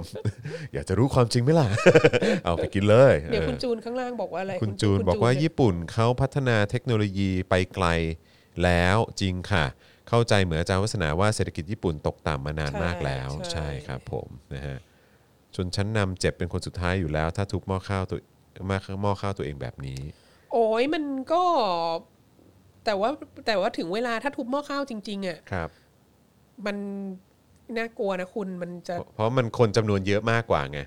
ที่ ใช่ ที่ได้รับผลกระทบ คือ อะ ถ้ามันไปถึงขั้นแบบกิโยตินน่ะคุณก็นึกสภาพ จะเอางั้นไหมล่ะ เออ เออนะครับ แล้วก็เอาจริง ๆพรรคคอมมิวนิสต์จีนเนี่ยก็ขึ้นสู่อำนาจด้วยสภาวะนั้นน่ะด้วยสภาวะของการที่คนยากจนอดอยากอะไรกันเยอะมาก แล้วก็รัฐบาลไม่ดูแลและอะไรพวกเนี้ยคือที่เขาชนะสาธารณรัฐจีนชนะพรรคก๊กมินตั๋งขึ้นมาได้อะก็ด้วยสถาด้วยสภาวะนี้แหละ ด้วยสภาวะที่ชนชั้นนำแบบว่าล้มบนฟูกตลอดเวลาแล้วก็ไม่ดูแลประชาชนอะไรเงี้ยดังนั้นเขาต้องรู้ดีที่สุดว่าสถานการณ์นี้เนี่ยมันมันอันตรายนะคะ คุณวสินบอกว่าผมทำงานอสังหาในเมืองไทยเอ่อเตรียมชิปหายเลยครับ คลื่นลูกที่สูงอ๋อครับ ใช่ ผม ใช่ เออ ค่ะ คลื่น ใช่ค่ะ ลูกที่มานี่น่าจะสูงมาก ค่ะ เออขอขอดูคอมเมนต์ด้านบนนิดนึงนะครับอ่าเลื่อนนิดนึงเอ่อซอฟต์พาวเวอร์ของไทย คือศิลปะไทยแบบแช่แข็ง ครับ ซอฟจนบางกริบเลยเออนะครับ เออสนุกมากเลยที่เขาจะมี World Expo ที่ที่ดูไบอ่ะ แล้วแบบไทยเอาอะไรไปโชว์คะ มวยไทย เออแม่งคือแบบกระจอกอะแบบคือแม่งเหมือนเดิมอีกแล้ว คือศต คือ วร แบ ร บ ษที่ 21 เนี่ย คุณ คือ ก็ยั ใช้ งจะค ใช้ งแบบ ใช้มวยไทย ใน ใช้ ขนมต้ ลำ ม ไทย เนี่ย ใช้อะไร เออ พวกนี้จนแบบ จนมันไม่เหลือแบบอะไรแล้ว เออ คือเขาก็แบบ คือผมเชื่อเลยใครเดินผ่านบูธก็แบบเอ้อ อีกแล้วเหรออะไรอย่างเงี้ยนะฮะคือดูแล้วแบบโอ้นะครับอ่ะเดี๋ยวเดี๋ยวขอดูคอมเมนต์ด้านล่างนิดนึงครับปึ๊บอ่าโอเคนะครับ คุณวิภูบอกว่านโยบายของจีนนี่เป็นนโยบายอะไรนะฮะ ของพรรคคอมมิวนิสต์หรือของท่านสีเพียวๆครับ ถ้าในกรณีที่วางท่านสีเป็นศูนย์กลางแบบนี้ ถ้าวันหนึ่งท่านสีลงจากอำนาจจะอยู่กันยังไงครับ เออคิดว่าคิดว่าสีจิ้นผิงยังไม่ได้มีอำนาจมากขนาดที่ว่าทุกอย่างเป็นนโยบายของเขาเองเพียวๆนะฮะ ครับผม แต่ก็แน่นอน แต่ นะ น่าจะมีอิทธิพลมา ทั้ ก งหมดนี้ก็เป็นแค่การคาดเดา เออ นะเพราะว่าเพราะว่าเขาก็ไม่เปิดเปิดเปิดเผยข้อมูลตรงนี้อยู่แล้ ครับ วนะครับ ครับ เออแต่คิดว่ามันมันระบบของจีนมันมันค่อนข้างรัดกุมกว่าที่จะให้เป็นแบบสีจิ้นผิงคิดเองคนเดียวทั้งหมดอะไรเงี้ยเออแต่อย่างที่ตัวเองก็เคยบอกมาแล้วว่าการที่เปลี่ยนรัฐธรรมนูญให้สีจิ้นผิงเป็นประธานาธิบดีไปได้ตลอดชีวิตเนี่ย จริง ๆ แล้วเรารู้สึกว่ามันเกิดจากวิกฤต เศรษฐกิจจีนที่แบบว่ามีแต่ BRI เท่านั้นที่จะแก้ไขได้อะหรือตอนนั้นเขาคิดว่ามีแต่ BRI เท่าเท่านั้นที่จะแก้ไขได้ แล้ว BRI เป็นเป็นนโยบายเรือธงของประธานาธิบดีสีจิ้นผิงอ่ะเขาก็เลยคือเรารู้สึกว่าการเปลี่ยนรัฐธรรมนูญรอบนั้นนะมันเป็นการบอกว่ามึงจงอยู่จนกว่ามึงจะผ่านประเทศจะผ่านพ้นวิกฤตอันนี้ไปได้คืออคือเอาจริง ๆ เราคิดว่าไม่มีใครอยากเป็นสีจิ้นผิงอะตอนเนี้ย อืมอืมตอนนี้หนักฮะ ไม่มีใครที่ไม่มีใครที่ฉลาดและสมหัวสมองปกติอยากจะเป็นสีจิ้นผิง ครับ มี ผ ค ม นยากมาก ถูกต้องครับนะฮะคุณกฤษณาหรือคุณกฤษณะนะครับบอกว่าอีกสักอีกหน่อยเนี่ยคงเอาช้างไทยและสัตว์ต่างๆ ในประเทศไปโชว์ใน Animal Expo เออคือกำลังกำลังคิดเหมือนคุณเหมือนคุณกฤษณาเลยอะว่าว่า ประเทศเรามันกลายเป็นสังคมกลายดีเอเตอร์ไปแล้วไหมคือถ้าคุณดูหนังเรื่องกลายดีเอเตอร์อะคนที่คนที่จะต้องเอาไปตีกันเอาไปฆ่ากันอยู่ใน ครับ ในเวทีให้แบบว่าให้ให้คนมามาเอนเตอร์เทนเนี่ยนะมันเป็นความบันเทิงของประชาชนเนี่ย มันก็คือทาสแล้วมันก็คืออะไรนะ คือเฉลยศึกอะไรอย่างนี้ใช่ไหมคือคนที่แบบว่าชีวิตไม่มีค่าแล้วอ่ะมี ครับ ไว้ให้ตีกันเหมือนแบบชนไก่หรือกัดปลาอะไรอย่างเงี้ยคือแบบมันมันมีค่าเท่ากับ เท่าเท่ากับสัตว์เลี้ยงอ่ะ เออ แล้วเราก็มีความรู้สึกว่า ไม่รู้ดิ เรามีความรู้สึกว่า เอามวยไทยไปโชว์ในใน World Expo ที่ดูไบเนี่ย มันก็มีความรู้สึกว่า เออเนอะคือแบบ มันดึกดำบรรพ์เนี่ยความ คือป คิด ระเท แบ ศ บเนี้ย ประเทศเราสิ่งที่เอาไปโชว์ได้ก็คืออไปไป ไป ชกกันให้ เออไปไปโชว์ไปไปไปโชว์คนคนไทยชกกันเอง เออ ครั ใช่ บผม ซึ่งมันค่อนข้างเศร้านิดนึง อืม คือ ใช่ครับ ประเทศอื่นเขาไปถึงไหนกันแล้ว ใช่ครับผมคือเราก็มาดูแบบคนไทยอ่ามาชกกันเองชกชกชกชกชกให้เขาดู เอออ่าแล้วก็แบบมามาเที่ยวเมืองไทยนะ ไปดูที่สนามบวยนะ เออ มาดูคนไทยชกกันเอาให้หนักที่สุดเลยเอาให้เลือด เออ ตกยางเออเขาเรียกอะไรให้เลือดออกเยอะๆอะไรอย่างเงี้ยเอ เอ อ อ ให้ ใช่ ดูแบบคนไทยซ้อมกันเองเป็นความบันเทิง เหมือนเหมือนดูไอ้เนี่ยไอ้แจงโก้นะ เออ ซาเคยดูไหมฮะแจงโก้อะแจงโก้ที่เป็นหนังเควินตินอะ ที่แบบว่าเป็น ฉัไม่ค่อยดู เป็น หง ทาส เท่ ไง หร่ เป็น อ่า เป็นทาสเอาทาที่เอาทาสผิวดำ เอาท่านมาตี มา กั มาน มาต่อยกันน่ะ อ่า มาต่อยกันควักลูกตาเออฆ่ากันน่ะ เออ เออนั่นแหละ เออเออ เป็นความบันเทิงไง เป็นความบันเทิ เอง อใช่ คนมีตังค์ก็ดูคนไม่มีตังค์ต่อย ไม่ได้ต่างกันเลยฮะ ใช่ ไม่ได้ต่างกันเลยครับ เออนะฮะ เรานึกถึงแบบอเมริกาสมัยก่อนที่มันฮิตชกมวยใช่ไหมมีหนังเรื่องร็อกกี้ใช่ไหม อ่าใช่ใช่ใช่ใช่ แล้วมันก็ ใช่ มีไมค์ไทสันมีอะไรที่แบบว่าจอร์จโฟร์แมนอะไรที่ที่ต่อยมวยดังๆ ตอนเด็กๆ คือคุณพ่อก็ชอบกีฬาชกมวยใช่ไหม อ่าใช่ เราก็ได้ดูกันทุกรอบอะไรเงี้ย ครับ แต่ว่าความจอร์จโฟร์แมนความไมค์ไทสันหรือความล็อกกี้อ่ะมันก็ชกกับต่างประเทศนะ มันก็เป็นอิมเมจของความชาตินิยมนะว่าแบบเออล็อกกี้ก็ต้องไป ชกกับรัสเซี ชนะ ย รัสเซียอะไรเงี้ย เออ ต่างๆ นานา มันก็ ใช่ มันก็ ใช่ คือมันก็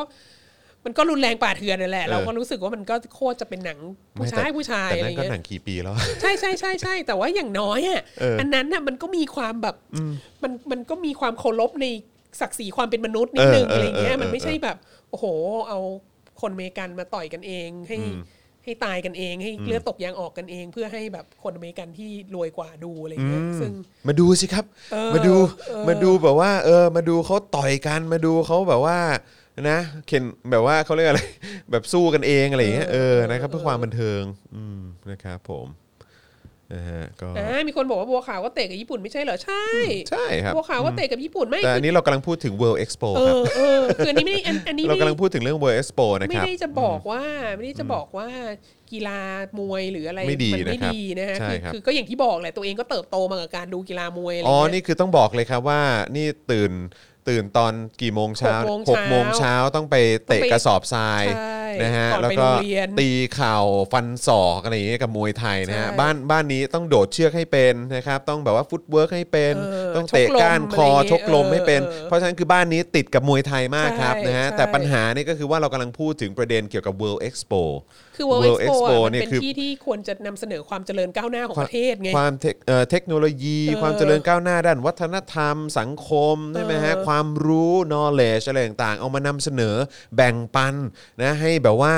เอ่อแบบเนี่ยเขาเรียกว่าอะไรอ่ะแบบประเทศอื่นๆ เขาได้เห็น เออ คนที่เขามาเดินทางมาจากทั่วโลกได้เห็นใช่ไหมครับ แต่ว่า ใช่ ของเรานี่ก็เหมือนเดิมฮะก็คือไปโชว์ชกมวย เออชม แค่นั้น ชมวยไทยอะ คือแบบว่ากี่ปีกี่ปีผ่านไปก็เหมือนเดิมฮะอืม คือมันมันก็เป็นสิ่งที่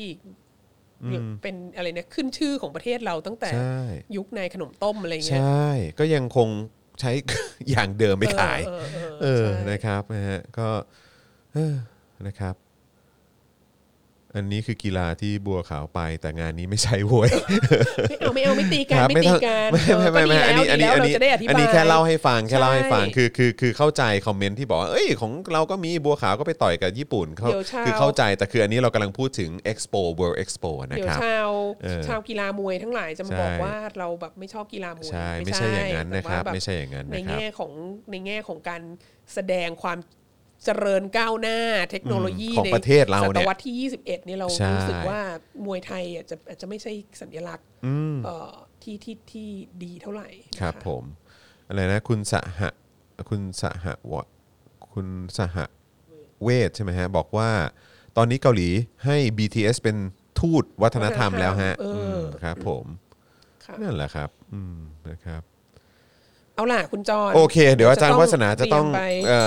เตรียมไป เอ่อเตรียมไป รับโรเซมินารอบบ่ายนะคะ สอนและลุยงานวิชาการต่อแล้วนะครับ นะฮะอาจารย์วัฒนาก้านคอเป็นนะฮะมีคนบอก อาจารย์วัฒนากับอาจารย์เอ่อกับพี่โรซี่นี่ก้านคอเก่งครับนะฮะก็เดี๋ยว ซี่นี่เตะหนักมากะ ใช่ครับ ทุก ผม น นะฮะใครสนใจก็เออ มาลอง นะครับ ดูได้ ลองดูได้นะครับนะฮะอ่ะโอเคนะครับก็เอ่อย้ำอีกครั้งนะครับว่าช่วงเอ่อช่วงท้ายของเราแล้วนะครับนะฮะเราก็ยังคงเอ่อนับถอยหลังกันอยู่นะครับกับการเอ่อเดินหน้าสู่